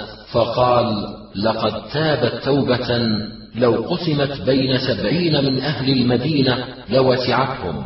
وهل وجدت توبة أفضل من أن جادت بنفسها لله عز وجل؟ أخبرنا علي بن حجر قال أنبأنا هشيم عن منصور وهو ابن زاذان عن الحسن عن عمران بن حسين أن رجلا أعتق ستة مملوكين له عند موته ولم يكن له مال غيرهم فبلغ ذلك النبي صلى الله عليه وسلم فغضب من ذلك وقال لقد هممت أن لا أصلي عليه ثم دعا مملوكيه فجزأهم ثلاثة أجزاء ثم أقرع بينهم فأعتق اثنين وأرق أربعة. أخبرنا عبيد الله بن سعيد قال حدثنا يحيى بن سعيد عن يحيى بن سعيد الأنصاري عن محمد بن يحيى بن حبان عن أبي عمرو عن زيد بن خالد قال مات رجل بخيبر فقال رسول الله صلى الله عليه وسلم صلوا على صاحبكم إنه غل في سبيل الله. ففتشنا متاعه فوجدنا فيه خرزا من خرز يهود ما يساوي درهمين. أخبرنا محمود بن غيلان قال حدثنا أبو داود قال حدثنا شعبة عن عثمان بن عبد الله بن موهب سمعت عبد الله بن أبي قتادة يحدث عن أبيه أن رسول الله صلى الله عليه وسلم أتي برجل من الأنصار ليصلى عليه فقال النبي صلى الله عليه وسلم صلوا على صاحبكم فإن عليه دينا. قال أبو قتادة هو علي. قال النبي صلى الله عليه وسلم بالوفاء. قال بالوفاء. فصلى عليه. أخبرنا عمرو بن علي ومحمد بن المثنى. قالا حدثنا يحيى قال حدثنا يزيد بن أبي عبيد قال حدثنا سلمة يعني ابن الأكوع قال أتي النبي صلى الله عليه وسلم بجنازة فقالوا يا نبي الله صل عليها. قال هل ترك عليه دينا؟ قالوا نعم. قال هل ترك من شيء؟ قالوا لا.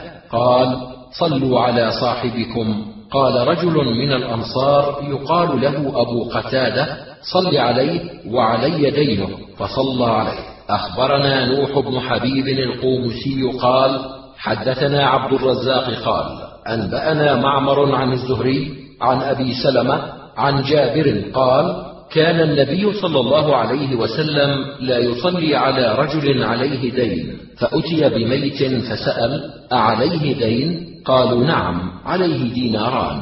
قال صلوا على صاحبكم. قال أبو قتادة هما علي يا رسول الله فصل عليه. فلما فتح الله على رسوله صلى الله عليه وسلم قال أنا أولى بكل مؤمن من نفسه من ترك دينا فعليه ومن ترك مالا فلورثته.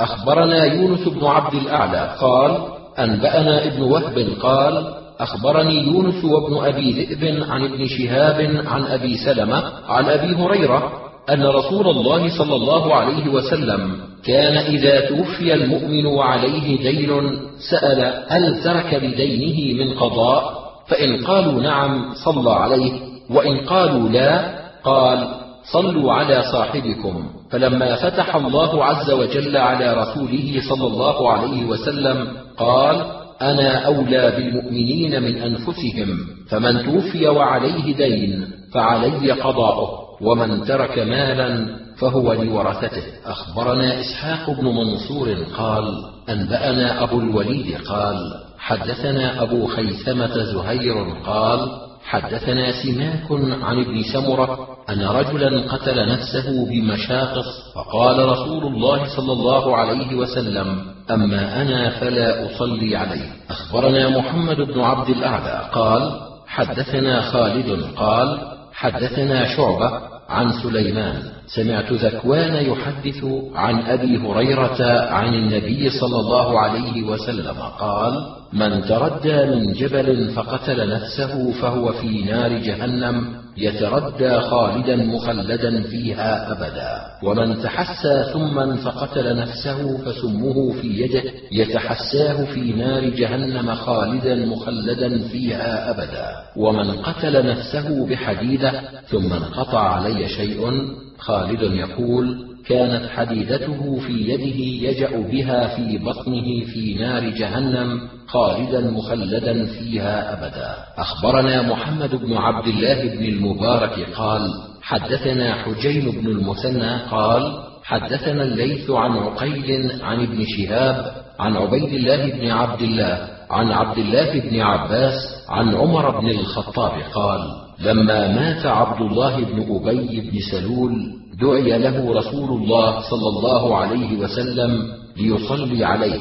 فلما قام رسول الله صلى الله عليه وسلم وثبت إليه فقلت يا رسول الله تصلي على ابن أبي وقد قال يوم كذا وكذا كذا وكذا أعدد عليه فتبسم رسول الله صلى الله عليه وسلم وقال أخر عني يا عمر. فلما أكثرت عليه قال إني قد خيرت فاخترت فلو علمت أني لو زدت على السبعين غفر له لزدت عليها. فصلى عليه رسول الله صلى الله عليه وسلم ثم انصرف فلم يمكث إلا يسيرا حتى نزلت الآيتان من براءة ولا تصل على أحد منهم مات أبدا ولا تقم على قبره إنهم كفروا بالله ورسوله وماتوا وهم فاسقون.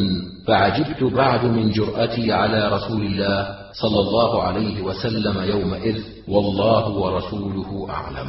أخبرنا إسحاق بن إبراهيم وعلي بن حجر قالا حدثنا عبد العزيز بن محمد عن عبد الواحد بن حمزة عن عباد بن عبد الله بن الزبير عن عائشة قالت ما صلى رسول الله صلى الله عليه وسلم على سهيل بن بيضاء إلا في المسجد. أخبرنا سويد بن نصر قال حدثنا عبد الله عن موسى بن عقبة عن عبد الواحد بن حمزة أن عباد بن عبد الله بن الزبير أخبره أن عائشة قالت ما صلى رسول الله صلى الله عليه وسلم على سهيل بن بيضاء إلا في جوف المسجد. أخبرنا يونس بن عبد الأعلى قال أنبأنا ابن وهب قال حدثني يونس عن ابن شهاب قال أخبرني أبو أمامة بن سهل بن حنيف أنه قال اشتكت امرأة بالعوالي مسكينة فكان النبي صلى الله عليه وسلم يسألهم عنها وقال إن ماتت فلا تدفنوها حتى أصلي عليها. فتوفيت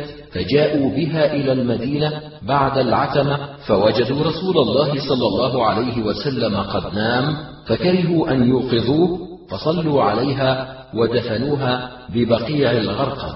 فلما أصبح رسول الله صلى الله عليه وسلم جاءوا فسألهم عنها فقالوا قد دفنت يا رسول الله وقد جئناك فوجدناك نائما فكرهنا أن نوقظك. قال فانطلقوا. فانطلق يمشي ومشوا معه حتى أروه قبرها. فقام رسول الله صلى الله عليه وسلم وصفوا وراءه فصلى عليها وكبر أربعة. أخبرنا محمد بن عبيد عن حفص بن غياث عن ابن جريج عن عطاء عن جابر أن رسول الله صلى الله عليه وسلم قال إن أخاكم النجاشي قد مات فقوموا فصلوا عليه فقام فصف بنا كما يصف على الجنازة وصلى عليه. أخبرنا سويد بن نصر قال أنبأنا عبد الله عن مالك عن ابن شهاب عن سعيد بن المسيب عن أبي هريرة أن النبي صلى الله عليه وسلم نعى للناس النجاشي اليوم الذي مات فيه ثم خرج بهم إلى المصلى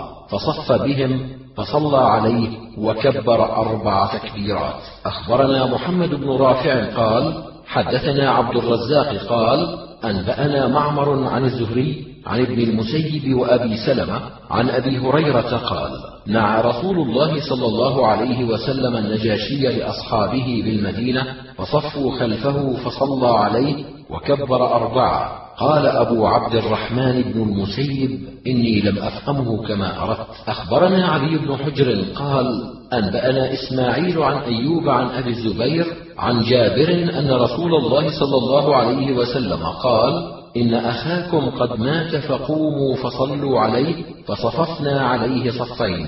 أخبرنا عمرو بن علي قال حدثنا أبو داود سمعت شعبة يقول الساعة يخرج الساعة يخرج. حدثنا أبو الزبير عن جابر قال كنت في الصف الثاني يوم صلى رسول الله صلى الله عليه وسلم على النجاشي. أخبرنا إسماعيل بن مسعود قال حدثنا بشر بن المفضل قال حدثنا يونس عن محمد بن سيرين عن أبي المهلب عن عمران بن حصين قال قال لنا رسول الله صلى الله عليه وسلم إن أخاكم النجاشي قد مات فقوموا فصلوا عليه. قال فقمنا فصففنا عليه كما يصف على الميت وصلينا عليه كما يصلى على الميت. أخبرنا حميد بن مسعدة عن عبد الوارث قال حدثنا حسين عن ابن بريدة عن سمرة قال صليت مع رسول الله صلى الله عليه وسلم على أم كعب ماتت في نفاسها وقام رسول الله صلى الله عليه وسلم في الصلاة في وسطها. أخبرنا محمد بن عبد الله بن يزيد قال حدثنا أبي قال حدثنا سعيد قال حدثني يزيد بن أبي حبيب عن عطاء بن أبي رباح عن عمار قال حضرت جنازة صبي وامرأة فقدم الصبي مما يلي القوم ووضعت المرأة وراءه فصلى عليهما وفي القوم أبو سعيد الخدري وابن عباس وأبو قتادة وأبو هريرة فسألتهم عن ذلك فقالوا السنة. أخبرنا محمد بن رافع قال أنبأنا عبد الرزاق قال أنبأنا ابن جريج قال سمعت نافعا يزعم أن ابن عمر صلى على تسع جنائز جميعا فجعل الرجال يلون الإمام والنساء يلين القبلة فصفهن صفا واحدا ووضعت جنازة أم كلثوم بنت علي امرأة عمر بن الخطاب وابن لها يقال له زيد وضعا جميعا والإمام يومئذ سعيد بن العاص وفي الناس ابن عمر وأبو هريرة وأبو سعيد وأبو قتادة. فوضع الغلام مما يلي الإمام فقال رجل فأنكرت ذلك فنظرت إلى ابن عباس وأبي هريرة وأبي سعيد وأبي قتادة فقلت ما هذا؟ قالوا هي السنة. أخبرنا علي بن حجر قال أنبأنا ابن المبارك والفضل بن موسى. وأخبرنا سويد قال أنبأنا عبد الله عن حسين المكتب عن عبد الله بن بريدة عن سمرة بن جندب أن رسول الله صلى الله عليه وسلم صلى على أم فلان ماتت في نفاسها فقام في وسطها. أخبرنا قتيبة عن مالك عن ابن شهاب عن سعيد عن أبي هريرة أن رسول الله صلى الله عليه وسلم نعى للناس النجاشي وخرج بهم فصف بهم وكبر أربع تكبيرات. أخبرنا قتيبة قال حدثنا سفيان عن الزهري عن أبي أمامة بن سهل قال مرضت امرأة من أهل العوالي وكان النبي صلى الله عليه وسلم أحسن شيء عيادة للمريض. فقال إذا ماتت فآذنوني فماتت ليلا فدفنوها ولم يعلموا النبي صلى الله عليه وسلم. فلما أصبح سأل عنها فقالوا كرهنا أن نوقظك يا رسول الله. فأتى قبرها فصلى عليها وكبر أربعة. أخبرنا عمرو بن علي قال حدثنا يحيى. قال حدثنا شعبة. قال حدثني عمرو بن مرة عن ابن أبي ليلى أن زيد بن أرقم صلى على جنازة فكبر عليها خمسة وقال كبرها رسول الله صلى الله عليه وسلم. أخبرنا أحمد بن عمرو بن السرح عن ابن وهب. قال أخبرني عمرو بن الحارث عن أبي حمزة بن سليم عن عبد الرحمن بن جبير عن أبيه عن عوف بن مالك. قال سمعت رسول الله صلى الله عليه وسلم صلى على جنازة يقول اللهم اغفر له وارحمه واعف عنه وعافه وأكرم نزله ووسع مدخله واغسله بماء وثلج وبرد ونقه من الخطايا كما ينقى الثوب الأبيض من الدنس وأبدله دارا خيرا من داره وأهلا خيرا من أهله وزوجا خيرا من زوجه وقه عذاب القبر وعذاب النار.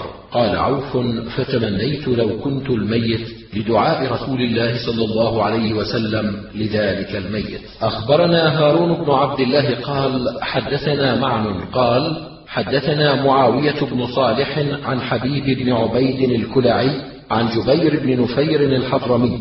قال سمعت عوف بن مالك يقول سمعت رسول الله صلى الله عليه وسلم يصلي على ميت فسمعت في دعائه وهو يقول اللهم اغفر له وارحمه وعافه واعف عنه وأكرم نزله ووسع مدخله واغسله بالماء والثلج والبرد ونقه من الخطايا كما نقيت الثوب الأبيض من الدنس وأبدله دارا خيرا من داره وأهلا خيرا من أهله وزوجا خيرا من زوجه وأدخله الجنة ونجه من النار أو قال وأعذه من عذاب القبر. أخبرنا سويد بن نصر قال أنبأنا عبد الله قال حدثنا شعبة عن عمرو بن مرة قال سمعت عمرو بن ميمون يحدث عن عبد الله بن ربيعة السلمي وكان من أصحاب رسول الله صلى الله عليه وسلم عن عبيد بن خالد السلمي أن رسول الله صلى الله عليه وسلم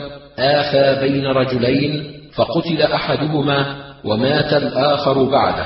فصلينا عليه. فقال النبي صلى الله عليه وسلم ما قلتم؟ قالوا دعونا له. اللهم اغفر له. اللهم ارحمه. اللهم ألحقه بصاحبه.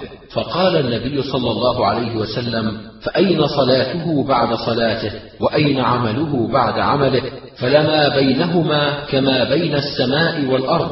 قال عمرو بن ميمون أعجبني. لأنه أسند لي. أخبرنا إسماعيل بن مسعود قال حدثنا يزيد وهو ابن زريع قال حدثنا هشام بن أبي عبد الله عن يحيى بن أبي كثير عن أبي إبراهيم الأنصاري عن أبيه أنه سمع النبي صلى الله عليه وسلم يقول في الصلاة على الميت اللهم اغفر لحينا وميتنا وشاهدنا وغائبنا وذكرنا وأنثانا وصغيرنا وكبيرنا. أخبرنا الهيثم بن أيوب قال حدثنا إبراهيم وهو ابن سعد قال حدثنا أبي عن طلحة بن عبد الله بن عوف قال صليت خلف ابن عباس على جنازة فقرأ بفاتحة الكتاب وسورة وجهر حتى أسمعنا. فلما فرغ أخذت بيده فسألته فقال سنة وحق. أخبرنا محمد بن بشار قال حدثنا محمد قال حدثنا شعبة عن سعد بن إبراهيم عن طلحة بن عبد الله قال صليت خلف ابن عباس على جنازة فسمعته يقرأ بفاتحة الكتاب فلما انصرف أخذت بيده فسألته فقلت تقرأ؟ قال نعم إنه حق وسنة. أخبرنا قتيبة قال حدثنا الليث عن ابن شهاب عن أبي أمامة أنه قال السنة في الصلاة على الجنازة أن يقرأ في التكبيرة الأولى بأم القرآن مخافة ثم يكبر ثلاثا والتسليم عند الآخرة. أخبرنا قتيبة قال حدثنا الليث عن ابن شهاب عن محمد بن سويد الدمشقي الفهري عن الضحاك بن قيس الدمشقي بنحو ذلك. أخبرنا سويد قال حدثنا عبد الله عن سلام بن أبي مطيع الدمشقي عن أيوب عن أبي قلابة عن عبد الله بن يزيد رضيع عائشة عن عائشة رضي الله عنها عن النبي صلى الله عليه وسلم قال ما من ميت يصلي عليه أمة من المسلمين يبلغون أن يكونوا مئة يشفعون إلا شفعوا فيه. قال سلام فحدثت به شعيب بن الحبحاب فقال حدثني به أنس بن مالك عن النبي صلى الله عليه وسلم. أخبرنا عمرو بن زرارة قال أنبأنا إسماعيل عن أيوب عن أبي قلابة عن عبد الله بن يزيد رضيع لعائشة رضي الله عنها. عن عائشة عن النبي صلى الله عليه وسلم قال لا يموت أحد من المسلمين فيصلي عليه أمة من المسلمين فيبلغ أن يكونوا مئة فيشفعوا إلا شفعوا فيه. أخبرنا إسحاق بن إبراهيم قال أنبأنا محمد بن سواء أبو الخطاب قال حدثنا أبو بكار الحكم بن فروخ قال صلى بنا أبو المليح على جنازة فظننا أنه قد كبر فأقبل علينا بوجهه فقال أقيموا صفوفكم ولتحسن شفاعتكم. قال أبو المليح حدثني عبد الله وهو ابن صليط عن إحدى أمهات المؤمنين وهي ميمونة زوج النبي صلى الله عليه وسلم. قالت أخبرني النبي صلى الله عليه وسلم قال ما من ميت يصلي عليه أمة من الناس إلا شفعوا فيه. فسألت أبا المليح عن الأمة فقال أربعون. أخبرنا نوح بن حبيب قال أنبأنا عبد الرزاق قال أنبأنا معمر عن الزهري عن سعيد بن المسيب عن أبي هريرة قال قال رسول الله صلى الله عليه وسلم من صلى على جنازة فله قيراط ومن انتظرها حتى توضع في اللحد فله قيراطان والقيراطان مثل الجبلين العظيمين. أخبرنا سويد قال أخبرنا عبد الله عن يونس عن الزهري قال أنبأنا عبد الرحمن الأعرج عن أبي هريرة قال قال رسول الله صلى الله عليه وسلم من شهد جنازة حتى يصلى عليها فله قيراط ومن شهد حتى تدفن فله قيراطان. قيل وما القيراطان يا رسول الله؟ قال مثل الجبلين العظيمين. أخبرنا محمد بن بشار قال حدثنا محمد بن جعفر عن عوف عن محمد بن سيرين عن أبي هريرة أن رسول الله صلى الله عليه وسلم قال من تبع جنازة رجل مسلم احتسابا فصلى عليها ودفنها فله قيراطان ومن صلى عليها ثم رجع قبل أن تدفن فإنه يرجع بقيراط من الأجر. أخبرنا الحسن بن قزعة قال حدثنا مسلمة بن علقمة قال أنبأنا داود عن عامر عن أبي هريرة قال قال رسول الله صلى الله عليه وسلم من تبع جنازة فصلى عليها ثم انصرف فله قيراط من الأجر ومن تبعها فصلى عليها ثم قعد حتى يفرغ من دفنها فله قيراطان من الأجر كل واحد منهما أعظم من أحد. أخبرنا سويد بن نصر قال أنبأنا عبد الله عن هشام والأوزاعي عن يحيى بن أبي كثير عن أبي سلمة عن أبي سعيد قال قال رسول الله صلى الله عليه وسلم إذا رأيتم الجنازة فقوموا ومن تبعها فلا يقعدن حتى توضع. أخبرنا قتيبة قال حدثنا الليث عن يحيى عن واقد عن نافع بن جبير عن مسعود بن الحكم عن علي بن أبي طالب أنه ذكر القيام على الجنازة حتى توضع. فقال علي بن أبي طالب قام رسول الله صلى الله عليه وسلم ثم قعد. أخبرنا إسماعيل بن مسعود قال حدثنا خالد قال حدثنا شعبة قال أخبرني محمد بن المنكدر عن مسعود بن الحكم عن علي قال رأيت رسول الله صلى الله عليه وسلم قام فقمنا ورأيناه قعد فقعدنا. أخبرنا هارون بن إسحاق قال حدثنا أبو خالد الأحمر عن عمرو بن قيس عن المنهال بن عمرو عن زادان عن البراء قال خرجنا مع رسول الله صلى الله عليه وسلم في جنازة فلما انتهينا إلى القبر ولم يلحد فجلس وجلسنا حوله كأن على رؤوسنا الطير. أخبرنا هناد عن ابن المبارك عن معمر عن الزهري عن عبد الله بن ثعلبة قال قال رسول الله صلى الله عليه وسلم لقتلى أحد زملوهم بدمائهم فإنه ليس كلم يكلم في الله إلا يأتي يوم القيامة يدمى لونه لون الدم وريحه ريح المسك. أخبرنا إسحاق بن إبراهيم قال أنبأنا وكيع قال حدثنا سعيد بن السائب عن رجل يقال له عبيد الله بن معية قال أصيب رجلان من المسلمين يوم الطائف فحملا إلى رسول الله صلى الله عليه وسلم فأمر أن يدفنا حيث أصيبا وكان ابن معية ولد على عهد رسول الله صلى الله عليه وسلم. أخبرنا محمد بن منصور قال حدثنا سفيان قال حدثنا الأسود بن قيس عن نبيح العنزي عن جابر بن عبد الله أن النبي صلى الله عليه وسلم أمر بقتلى أحد أن يردوا إلى مصارعهم وكانوا قد نقلوا إلى المدينة. أخبرنا محمد بن عبد الله بن المبارك قال حدثنا وكيع عن سفيان عن الأسود بن قيس عن نبيح العنزي عن جابر أن النبي صلى الله عليه وسلم قال ادفنوا القتلى في مصارعهم. أخبرنا عبيد الله بن سعيد قال حدثنا يحيى عن سفيان قال حدثني أبو إسحاق عن ناجية بن كعب عن علي قال قلت للنبي صلى الله عليه وسلم إن عمك الشيخ الضال مات فمن يواليه؟ قال اذهب فوار أباك ولا تحدثن حدثا حتى تأتيني فواريته ثم جئت فأمرني فاغتسلت ودعا لي وذكر دعاء لم أحفظ. أخبرنا عمرو بن علي قال حدثنا عبد الرحمن قال حدثنا عبد الله بن جعفر عن إسماعيل بن محمد بن سعد عن ابيه عن سعد قال ألحدوا لي لحدا وانصبوا علي نصبا كما فعل برسول الله صلى الله عليه وسلم. أخبرنا هارون بن عبد الله قال حدثنا أبو عامر عن عبد الله بن جعفر عن إسماعيل بن محمد عن عامر بن سعد أن سعدا لما حضرته الوفاة قال ألحدوا لي لحدا وانصبوا علي نصبا كما فعل برسول الله صلى الله عليه وسلم. أخبرنا عبد الله بن محمد أبو عبد الرحمن الاذرمي عن حكام بن سلم الرازي عن علي بن عبد الأعلى عن أبيه عن سعيد بن جبير عن ابن عباس قال قال رسول الله صلى الله عليه وسلم اللحد لنا والشق لغيرنا.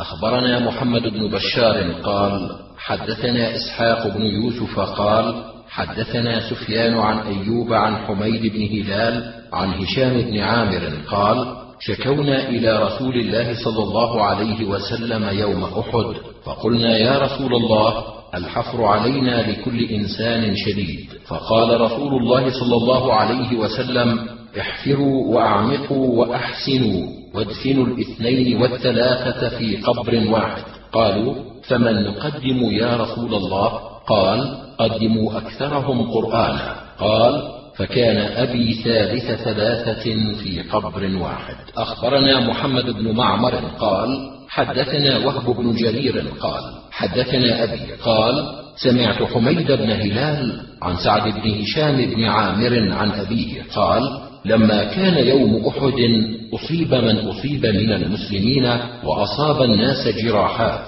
فقال رسول الله صلى الله عليه وسلم احفروا وأوسعوا وادفنوا الاثنين والثلاثة في القبر وقدموا أكثرهم قرآنا. أخبرنا إسماعيل بن مسعود عن يزيد وهو ابن زريع قال حدثنا شعبة عن أبي جمرة عن ابن عباس قال جعل تحت رسول الله صلى الله عليه وسلم حين دفن قطيفة حمراء. أخبرنا عمرو بن علي قال حدثنا عبد الرحمن قال حدثنا موسى بن علي بن رباح قال سمعت أبي قال سمعت عقبة بن عامر الجهني قال ثلاث ساعات كان رسول الله صلى الله عليه وسلم ينهانا أن نصلي فيهن أو نقبر فيهن موتانا حين تطلع الشمس بازغة حتى ترتفع وحين يقوم قائم الظهيرة حتى تزول الشمس وحين تضيق الشمس للغروب. أخبرنا عبد الرحمن بن خالد القطان الرقي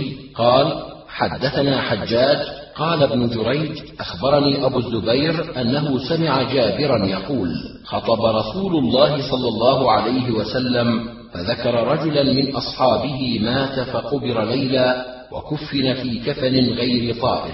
فزجر رسول الله صلى الله عليه وسلم أن يقبر انسان ليلا إلا أن يضطر إلى ذلك. أخبرنا محمد بن عبد الله بن المبارك قال حدثنا وكيع عن سليمان بن المغيرة عن حميد بن هلال عن هشام بن عامر قال لما كان يوم أحد أصاب الناس جهد شديد فقال النبي صلى الله عليه وسلم احفروا وأوسعوا وادفنوا الاثنين والثلاثة في قبر. فقالوا يا رسول الله فمن نقدم قال قدموا أكثرهم قرآنا. أخبرني إبراهيم بن يعقوب قال أنبأنا سليمان بن حرب قال حدثنا حماد بن زيد عن أيوب عن حميد بن هلال عن سعد بن هشام بن عامر عن أبيه قال اشتد الجراح يوم أحد فشكي ذلك إلى رسول الله صلى الله عليه وسلم فقال احفروا وأوسعوا وأحسنوا وادفنوا في القبر الاثنين والثلاثة وقدموا أكثرهم قرآنا. أخبرنا إبراهيم بن يعقوب قال حدثنا مسدد قال حدثنا عبد الوارث عن أيوب عن حميد بن هلال عن أبي الدهماء عن هشام بن عامر أن رسول الله صلى الله عليه وسلم قال احفروا وأحسنوا وادفنوا الاثنين والثلاثة وقدموا أكثرهم قرآنا. حدثنا محمد بن منصور قال حدثنا سفيان قال حدثنا أيوب عن حميد بن هلال عن هشام بن عامر قال قتل أبي يوم أحد فقال النبي صلى الله عليه وسلم احفروا وأوسعوا وأحسنوا وادفنوا الاثنين والثلاثة في القبر وقدموا أكثرهم قرآنا فكان أبي ثالث ثلاثة وكان أكثرهم قرآنا. فقدم. قال الحارث بن مسكين قراءة عليه وأنا أسمع عن سفيان قال سمع عمرو جابرا يقول أتى النبي صلى الله عليه وسلم عبد الله بن أبي بعدما أدخل في قبره فأمر به فأخرج فوضعه على ركبتيه ونفث عليه من ريقه وألبسه قميصه والله أعلم. أخبرنا الحسين بن حريث قال حدثنا الفضل بن موسى عن الحسين بن واقد قال حدثنا عمرو بن دينار قال سمعت جابرا يقول إن النبي صلى الله عليه وسلم أمر بعبد الله بن أبي فأخرجه من قبره فوضع رأسه على ركبتيه فتفل فيه من ريقه وألبسه قميصه. قال جابر وصلى عليه والله أعلم. أخبرنا العباس بن عبد العظيم عن سعيد بن عامر عن شعبة عن ابن أبي نجيح عن عطاء عن جابر قال دفن مع أبي رجل في القبر فلم يطب قلبي حتى أخرجته ودفنته على حدة. أخبرنا عبيد الله بن سعيد أبو قدامة قال حدثنا عبد الله بن نمير قال حدثنا عثمان بن حكيم عن خارجة بن زيد بن ثابت عن عمه يزيد بن ثابت أنهم خرجوا مع رسول الله صلى الله عليه وسلم ذات يوم رأى قبرا جديدا فقال ما هذا؟ قالوا هذه فلانة مولاة بني فلان فعرفها رسول الله صلى الله عليه وسلم. ماتت ظهرا وأنت نائم قائل فلم نحب أن نوقظك بها. فقام رسول الله صلى الله عليه وسلم وصف الناس خلفه وكبر عليها أربعة. ثم قال لا يموت فيكم ميت ما دمت بين أظهركم إلا آذنتموني به فإن صلاتي له رحمة. أخبرنا إسماعيل بن مسعود قال حدثنا خالد عن شعبة عن سليمان الشيباني عن الشعبي أخبرني من مر مع رسول الله صلى الله عليه وسلم على قبر منتبذ فأمهم وصف خلفه. قلت من هو يا أبا عمرو؟ قال ابن عباس أخبرنا يعقوب بن إبراهيم قال حدثنا هشيم قال الشيباني أنبأنا عن الشعبي قال أخبرني من رأى النبي صلى الله عليه وسلم مر بقبر منتبذ فصلى عليه وصف أصحابه خلفه قيل من حدثك؟ قال ابن عباس.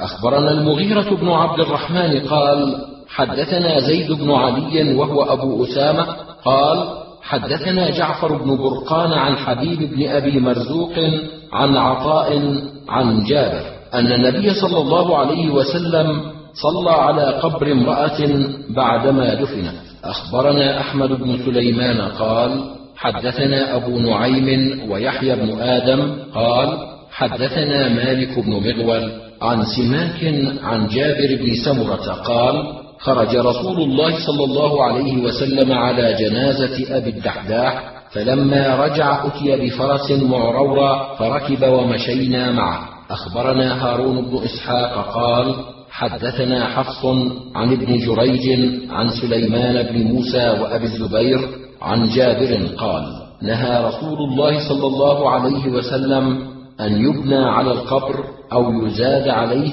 أو يجصص. زاد سليمان بن موسى أو يكتب عليه. أخبرنا يوسف بن سعيد قال حدثنا حجاج عن ابن جريج قال أخبرني أبو الزبير أنه سمع جابرا يقول نهى رسول الله صلى الله عليه وسلم عن تقصيص القبور أو يبنى عليها أو يجلس عليها أحد. أخبرنا عمران بن موسى قال حدثنا عبد الوارث قال حدثنا أيوب عن أبي الزبير عن جابر قال نهى رسول الله صلى الله عليه وسلم عن تجصيص القبور. أخبرنا سليمان بن داود قال أنبأنا ابن وهب قال أخبرني عمرو بن الحارث أن ثمامة بن شفي حدثه قال كنا مع فضالة بن عبيد بأرض الروم فتوفي صاحب لنا فأمر فضالة بقبره فسوي ثم قال سمعت رسول الله صلى الله عليه وسلم يأمر بتسويتها. أخبرنا عمرو بن علي قال حدثنا يحيى. قال حدثنا سفيان عن حبيب عن أبي وائل عن أبي الهياج قال قال علي رضي الله عنه ألا أبعثك على ما بعثني عليه رسول الله صلى الله عليه وسلم؟ لا تدعن قبرا مشرفا إلا سويته ولا صورة في بيت إلا طمستها. أخبرنا محمد بن آدم عن ابن فضيل عن أبي سنان عن محارب بن دثار عن عبد الله بن بريدة عن أبيه. قال قال رسول الله صلى الله عليه وسلم نهيتكم عن زيارة القبور فزوروها ونهيتكم عن لحوم الأضاحي فوق ثلاثة أيام فامسكوا ما بدا لكم ونهيتكم عن النبيذ إلا في سقاء فاشربوا في الأسقية كلها ولا تشربوا مسكرا. أخبرني محمد بن قدامة قال حدثنا جرير عن أبي فروة عن المغيرة بن سبيع حدثني عبد الله بن بريدة عن أبيه أنه كان في مجلس فيه رسول الله صلى الله عليه وسلم فقال إني كنت نهيتكم أن تأكلوا لحوم الأضاحي إلا ثلاثة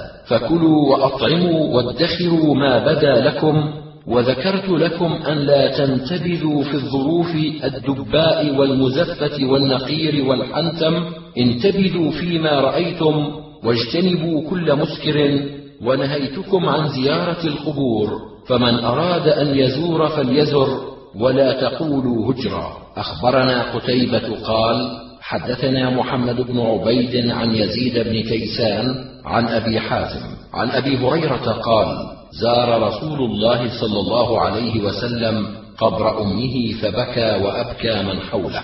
وقال استأذنت ربي عز وجل في أن أستغفر لها فلم يؤذن لي. واستأذنت في أن أزور قبرها فأذن لي. فزوروا القبور فإنها تذكركم الموت. أخبرنا محمد بن عبد الأعلى قال حدثنا محمد وهو ابن ثور عن معمر عن الزهري عن سعيد بن المسيب عن أبيه قال لما حضرت أبا طالب الوفاة دخل عليه النبي صلى الله عليه وسلم وعنده أبو جهل وعبد الله بن أبي أمية فقال أي عمي قل لا إله إلا الله كلمة أحاج لك بها عند الله عز وجل.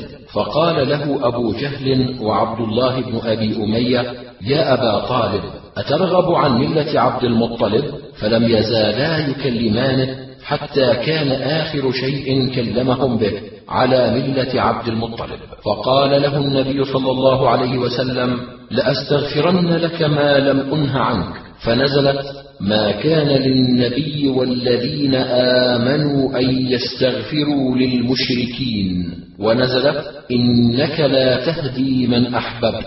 أخبرنا إسحاق بن منصور قال حدثنا عبد الرحمن عن سفيان عن أبي إسحاق عن أبي الخليل عن علي قال سمعت رجلا يستغفر لأبويه وهما مشركان فقلت أتستغفر لهما وهما مشركان؟ فقال أولم يستغفر إبراهيم لأبيه؟ فأتيت النبي صلى الله عليه وسلم فذكرت ذلك له فنزلت وما كان استغفار إبراهيم لأبيه إلا عن موعدة وعدها إياه. أخبرنا يوسف بن سعيد قال حدثنا حجاج عن ابن جريج قال أخبرني عبد الله بن أبي مليكة أنه سمع محمد بن قيس بن مخرمة يقول سمعت عائشة تحدث قالت ألا أحدثكم عني وعن النبي صلى الله عليه وسلم؟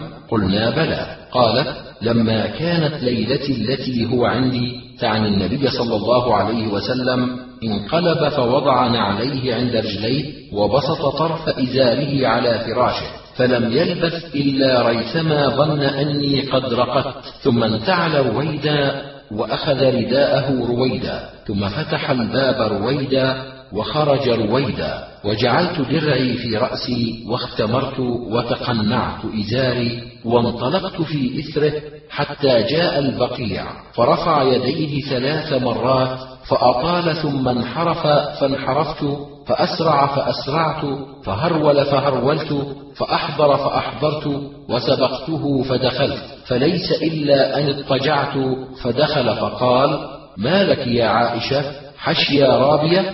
قالت لا. قال لتخبرني أو ليخبرني اللطيف الخبير. قلت يا رسول الله بأبي أنت وأمي فأخبرته الخبر. قال فأنت السواد الذي رأيت أمامي؟ قالت نعم. فلهزني في صدري لهزة أوجعتني ثم قال أظننت أن يحيف الله عليك ورسوله؟ قلت مهما يكتم الناس فقد علمه الله. قال فإن جبريل أتاني حين رأيت ولم يدخل علي. وقد وضعت ثيابك فناداني فأخفى منك فأجبته فأخفيته منك فظننت أن قد رقدت وكرهت أن أوقظك وخشيت أن تستوحشي فأمرني أن آتي البقيع فأستغفر لهم. قلت كيف أقول يا رسول الله؟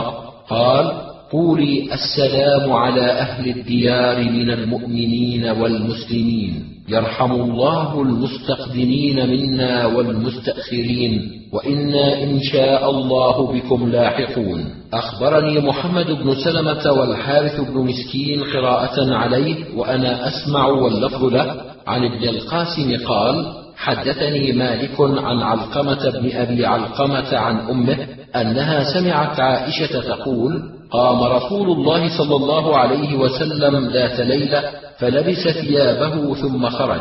قالت فأمرت جاريتي بريرة تتبعه فتبعته حتى جاء البقيع فوقف في أدناه ما شاء الله أن يقف. ثم انصرف فسبقته بريرة فأخبرتني فلم أذكر له شيئا حتى أصبحت. ثم ذكرت ذلك له فقال إني بعثت إلى أهل البقيع لأصلي عليهم.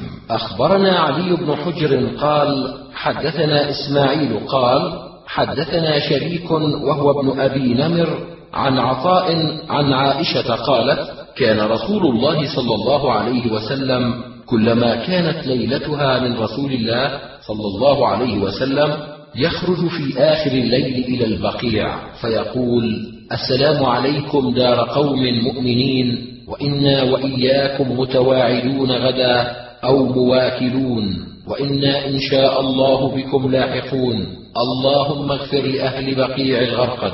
أخبرنا عبيد الله بن سعيد قال حدثنا حرمي بن عمارة قال حدثنا شعبة عن علقمة بن مرثد عن سليمان بن بريدة عن أبيه أن رسول الله صلى الله عليه وسلم كان إذا أتى على المقابر فقال السلام عليكم أهل الديار من المؤمنين والمسلمين وإنا إن شاء الله بكم لاحقون. أنتم لنا فرط ونحن لكم تبع. أسأل الله العافية لنا ولكم. أخبرنا قتيبة قال حدثنا سفيان عن الزهري عن أبي سلمة عن أبي هريرة قال لما مات النجاشي قال النبي صلى الله عليه وسلم استغفروا له. أخبرنا أبو داود قال حدثنا يعقوب قال حدثنا أبي عن أبي صالح عن ابن شهاب قال حدثني أبو سلمة وابن المسيب أن أبا هريرة أخبرهما أن رسول الله صلى الله عليه وسلم نعى لهم النجاشي صاحب الحبشة في اليوم الذي مات فيه فقال استغفروا لأخيكم. أخبرنا قتيبة قال حدثنا عبد الوارث بن سعيد عن محمد بن جحادة عن أبي صالح عن ابن عباس قال لعن رسول الله صلى الله عليه وسلم زائرات القبور والمتخذين عليها المساجد والسرج. أخبرنا محمد بن عبد الله بن المبارك عن وكيع عن سفيان عن سهيل عن ابيه عن أبي هريرة قال قال رسول الله صلى الله عليه وسلم لأن يجلس أحدكم على جمرة حتى تحرق ثيابه خير له من أن يجلس على قبر. أخبرنا محمد بن عبد الله بن عبد الحكم عن شعيب قال حدثنا الليث قال حدثنا خالد عن ابن أبي هلال عن أبي بكر بن حزم عن النضر بن عبد الله السلمي عن عمرو بن حزم عن رسول الله صلى الله عليه وسلم قال لا تقعدوا على القبور. أخبرنا عمرو بن علي قال حدثنا خالد بن الحارث قال حدثنا شعبة عن قتادة عن سعيد بن المسيب عن عائشة أن النبي صلى الله عليه وسلم قال: لعن الله قوما اتخذوا قبور أنبيائهم مساجد. أخبرنا محمد بن عبد الرحيم أبو يحيى صاعقة قال: حدثنا أبو سلمة الخزاعي قال: حدثنا الليث بن سعد عن يزيد بن الهاد عن ابن شهاب عن سعيد بن المسيب عن أبي هريرة أن رسول الله صلى الله عليه وسلم قال لعن الله اليهود والنصارى اتخذوا قبور أنبيائهم مساجد. أخبرنا محمد بن عبد الله بن المبارك قال حدثنا وكيع عن الأسود بن شيبان وكان ثقة عن خالد بن سمير عن بشير بن نهيك أن بشير بن الخصاصية قال كنت أمشي مع رسول الله صلى الله عليه وسلم فمر على قبور المسلمين فقال لقد سبق هؤلاء شرا كثيرا. ثم مر على قبور المشركين فقال لقد سبق هؤلاء خيرا كثيرا. فحانت منه التفاتة فراى رجلا يمشي بين القبور في نعليه فقال يا صاحب السبتيتين ألقهما. أخبرنا أحمد بن أبي عبيد الله الوراق. قال حدثنا يزيد بن زريع عن سعيد عن قتادة عن أنس أن النبي صلى الله عليه وسلم قال إن العبد إذا وضع في قبره وتولى عنه أصحابه إنه ليسمع قرع نعالهم. أخبرنا محمد بن عبد الله بن المبارك وإبراهيم بن يعقوب بن إسحاق قالا حدثنا يونس بن محمد عن شيبان عن قتادة أنبأنا أنس بن مالك قال قال نبي الله صلى الله عليه وسلم إن العبد إذا وضع في قبره وتولى عنه أصحابه إنه ليسمع قرع نعالهم قال فيأتيه ملكان فيقعدانه فيقولان له ما كنت تقول في هذا الرجل؟ فأما المؤمن فيقول أشهد أنه عبد الله ورسوله فيقال له انظر إلى مقعدك من النار قد أبدلك الله به مقعدا من الجنة. قال النبي صلى الله عليه وسلم فيراهما جميعا. أخبرنا أحمد بن أبي عبيد الله قال حدثنا يزيد بن زريع عن سعيد عن قتادة عن أنس أن النبي صلى الله عليه وسلم قال إن العبد إذا وضع في قبره وتولى عنه أصحابه إنه ليسمع قرع نعالهم. أتاه ملكان فيقعدانه فيقولان له ما كنت تقول في هذا الرجل محمد صلى الله عليه وسلم؟ فأما المؤمن فيقول أشهد انه عبد الله ورسوله. فيقال له انظر إلى مقعدك من النار قد أبدلك الله به مقعدا خيرا منه. قال رسول الله صلى الله عليه وسلم فيراهما جميعا. وأما الكافر أو المنافق فيقال له ما كنت تقول في هذا الرجل؟ فيقول لا أدري. كنت أقول كما يقول الناس فيقال له لا دريت ولا تليت. ثم يضرب ضربة بين أذنيه فيصيح صيحة يسمعها من يليه غير الثقلين. أخبرنا محمد بن عبد الأعلى قال حدثنا خالد عن شعبة قال أخبرني جامع بن شداد قال سمعت عبد الله بن يسار قال كنت جالسا وسليمان بن صرد وخالد بن عرفطة فذكروا أن رجلا توفي مات ببطنه فإذا هما يشتهيان أن يكونا شهداء جنازته فقال أحدهما للآخر ألم يقل رسول الله صلى الله عليه وسلم من يقتله بطنه فلن يعذب في قبره؟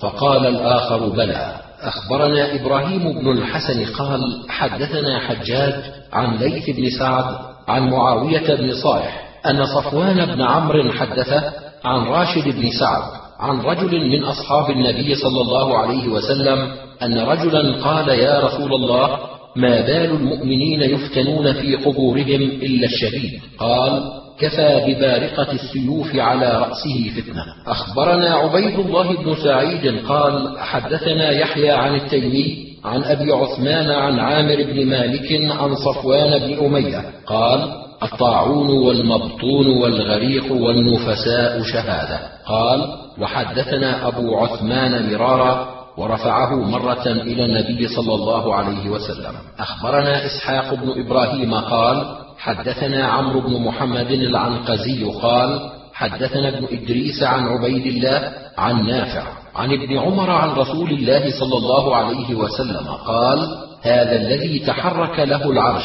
وفتحت له أبواب السماء وشهده سبعون ألفا من الملائكة لقد ضم ضمة ثم فرج عنه. أخبرنا إسحاق بن منصور قال حدثنا عبد الرحمن عن سفيان عن أبيه عن خيثمة عن البراء قال يثبت الله الذين آمنوا بالقول الثابت في الحياة الدنيا وفي الآخرة. قال نزلت في عذاب القبر. أخبرنا محمد بن بشار قال حدثنا محمد قال حدثنا شعبة عن علقمة بن مرثد عن سعد بن عبيدة عن البراء بن عازب عن النبي صلى الله عليه وسلم قال يثبت الله الذين آمنوا بالقول الثابت في الحياة الدنيا وفي الآخرة. قال نزلت في عذاب القبر. يقال له من ربك؟ فيقول ربي الله وديني دين محمد صلى الله عليه وسلم. فذلك قوله يثبت الله الذين آمنوا بالقول الثابت في الحياة الدنيا وفي الآخرة. أخبرنا سويد بن نصر قال حدثنا عبد الله عن حميد عن أنس أن النبي صلى الله عليه وسلم سمع صوتا من قبر فقال متى مات هذا؟ قالوا مات في الجاهلية فسر بذلك وقال لولا أن لا تدافنوا لدعوت الله أن يسمعكم عذاب القبر. أخبرنا عبيد الله بن سعيد قال حدثنا يحيى عن شعبة قال أخبرني عون بن أبي جحيفة عن أبيه عن البراء بن عازب عن أبي أيوب قال خرج رسول الله صلى الله عليه وسلم بعدما غربت الشمس فسمع صوتا فقال يهود تعذب في قبورها. أخبرنا يحيى بن درست قال حدثنا أبو إسماعيل قال حدثنا يحيى بن أبي كثير أن أبا سلمة حدثه عن أبي هريرة عن رسول الله صلى الله عليه وسلم أنه كان يقول اللهم إني أعوذ بك من عذاب القبر وأعوذ بك من عذاب النار. وأعوذ بك من فتنة المحيا والممات وأعوذ بك من فتنة المسيح الدجال. أخبرنا عمرو بن سواد بن الأسود بن عمرو عن ابن وهب قال حدثنا يونس بن يزيد عن ابن شهاب عن حميد بن عبد الرحمن عن أبي هريرة قال سمعت رسول الله صلى الله عليه وسلم بعد ذلك يستعيذ من عذاب القبر. أخبرنا سليمان بن داود عن ابن وهب قال أخبرني يونس عن ابن شهاب أخبرني عروة بن الزبير أنه سمع أسماء بنت أبي بكر تقول قام رسول الله صلى الله عليه وسلم فذكر الفتنة التي يفتن بها المرء في قبره. فلما ذكر ذلك ضج المسلمون ضجة حالت بيني وبين أن أفهم كلام رسول الله صلى الله عليه وسلم. فلما سكنت ضجتهم قلت لرجل قريب مني أي بارك الله لك ماذا قال رسول الله صلى الله عليه وسلم في آخر قوله؟ قال قد أوحي إلي أنكم تفتنون في القبور قريبا من فتنة الدجال. أخبرنا قتيبة عن مالك عن أبي الزبير عن طاووس عن عبد الله بن عباس أن رسول الله صلى الله عليه وسلم كان يعلمهم هذا الدعاء كما يعلمهم السورة من القرآن. قولوا اللهم إنا نعوذ بك من عذاب جهنم وأعوذ بك من عذاب القبر وأعوذ بك من فتنة المسيح الدجال وأعوذ بك من فتنة المحيا والممات. أخبرنا سليمان بن داود عن ابن وهب قال أخبرني يونس عن ابن شهاب قال حدثني عروة أن عائشة قالت دخل علي رسول الله صلى الله عليه وسلم وعندي امرأة من اليهود وهي تقول إنكم تفتنون في القبور.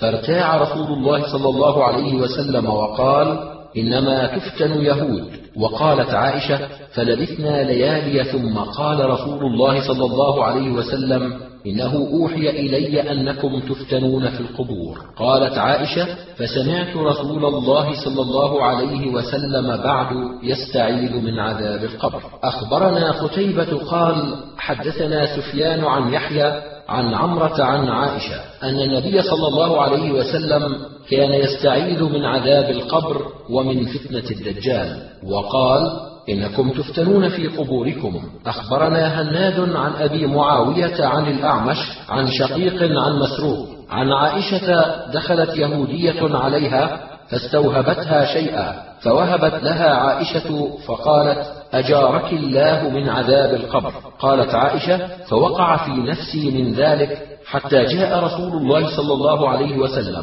فذكرت ذلك له فقال إنهم ليعذبون في قبورهم عذابا تسمعه البهائم. أخبرنا محمد بن قدامة قال حدثنا جرير عن منصور عن أبي وائل عن مسروق عن عائشة دخلت علي عجوزتان من عجز يهود المدينة فقالتا إن أهل القبور يعذبون في قبورهم فكذبتهما ولم أنعم أن أصدقهما فخرجتا ودخل علي رسول الله صلى الله عليه وسلم فقلت يا رسول الله إن عجوزتين من عجز يهود المدينة قالتا إن أهل القبور يعذبون في قبورهم قال إنهم يعذبون عذابا تسمعه البهائم كلها فما رأيته صلى صلاة إلا تعوذ من عذاب القبر. أخبرنا محمد بن قدامة قال حدثنا جرير عن منصور عن مجاهد عن ابن عباس قال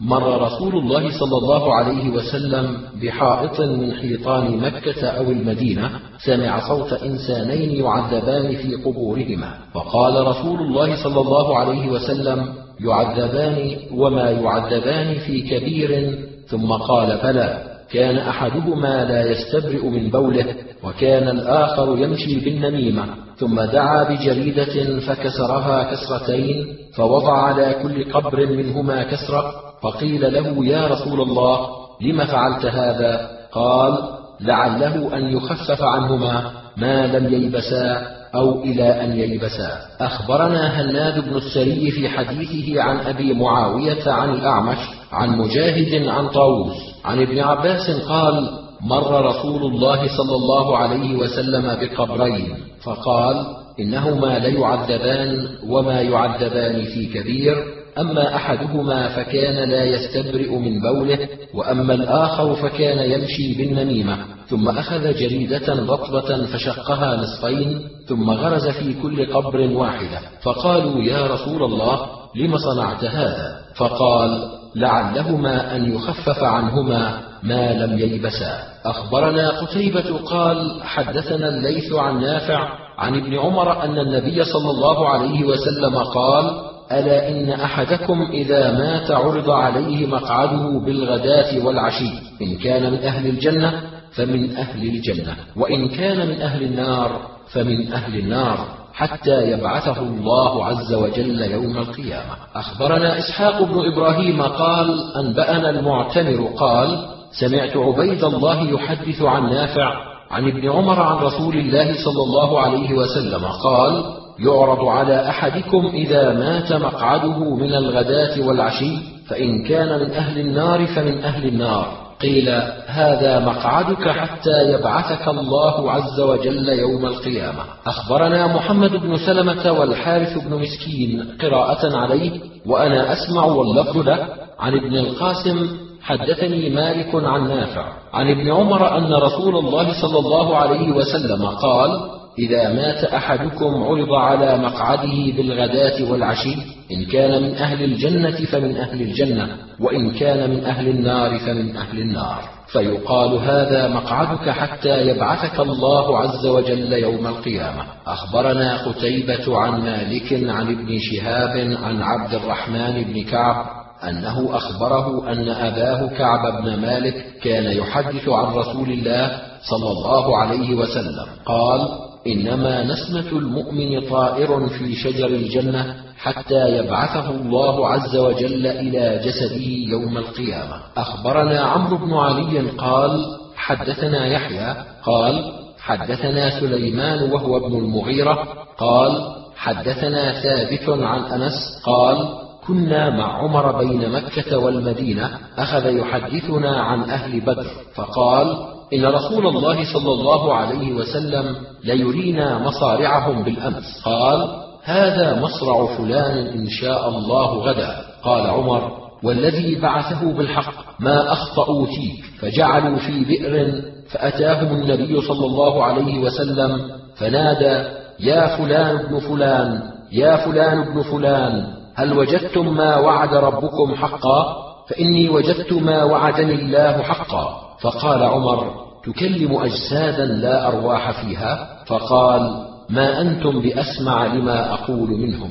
أخبرنا سويد بن نصر قال أنبأنا عبد الله عن حميد عن أنس قال سمع المسلمون من الليل ببئر بدر ورسول الله صلى الله عليه وسلم قائم ينادي يا أبا جهل بن هشام ويا شيبة بن ربيعة ويا عتبة بن ربيعة ويا أمية بن خلف هل وجدتم ما وعد ربكم حقا؟ فإني وجدت ما وعدني ربي حقا. قالوا يا رسول الله أو تنادي قوما قد جيفوا؟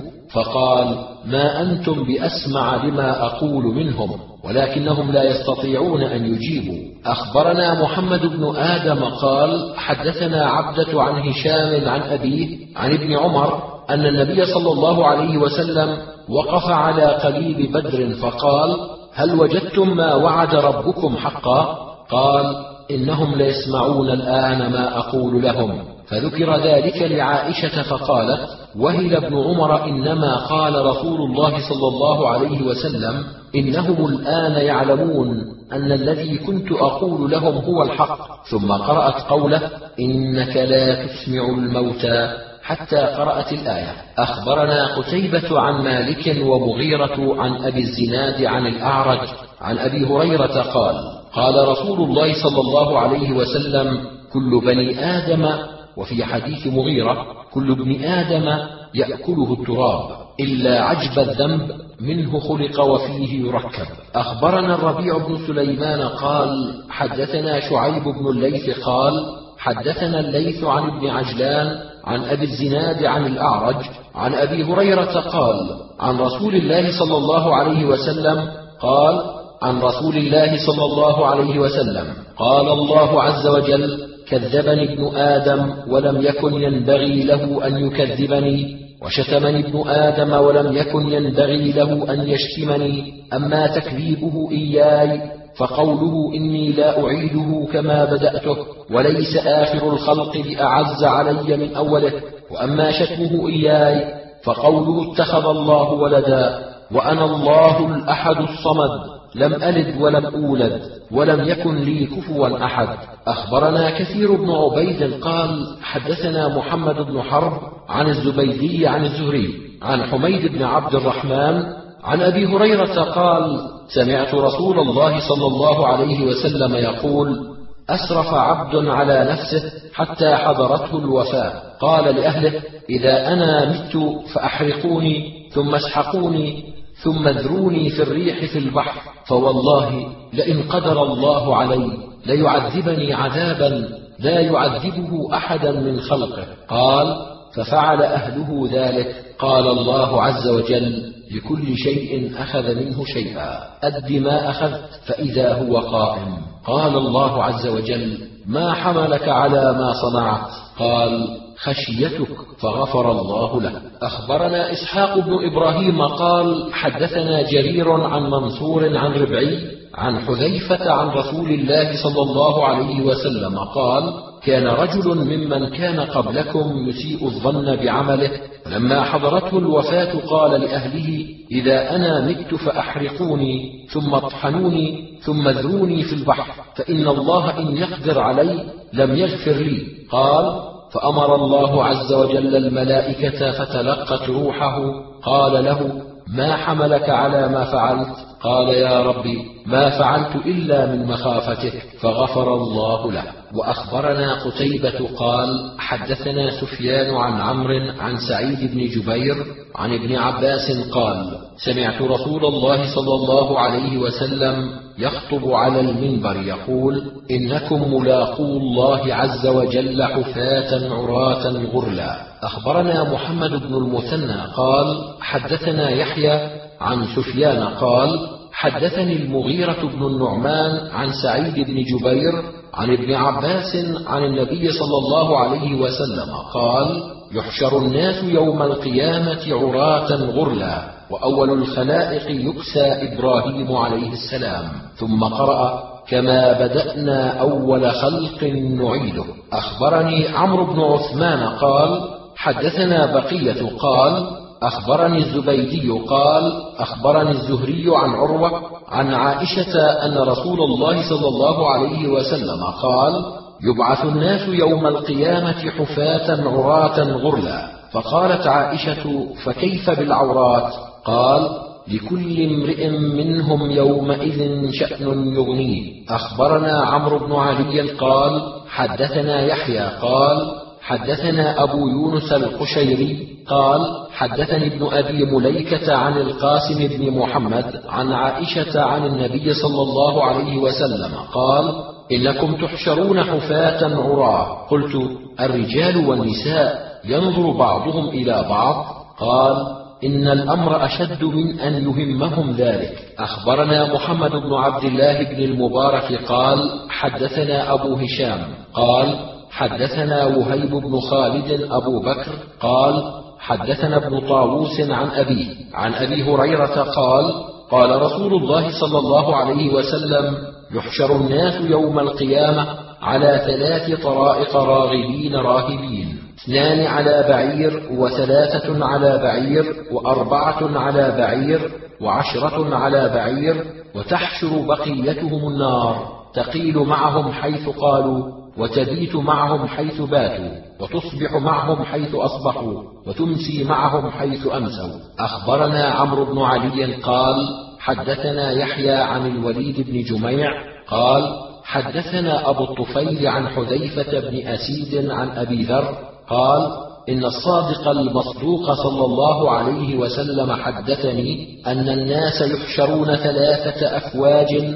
فوج راكبين طاعمين كاسين وفوج تسحبهم الملائكة على وجوههم وتحشرهم النار وفوج يمشون ويسعون يلقي الله الآفة على الظهر فلا يبقى حتى إن الرجل لتكون له الحديقة يعطيها بذات القتب لا يقدر عليها. أخبرنا محمد بن غيلان قال أخبرنا وكيع ووهب بن جرير وأبو داود عن شعبة عن المغيرة بن نعمان عن سعيد بن جبير.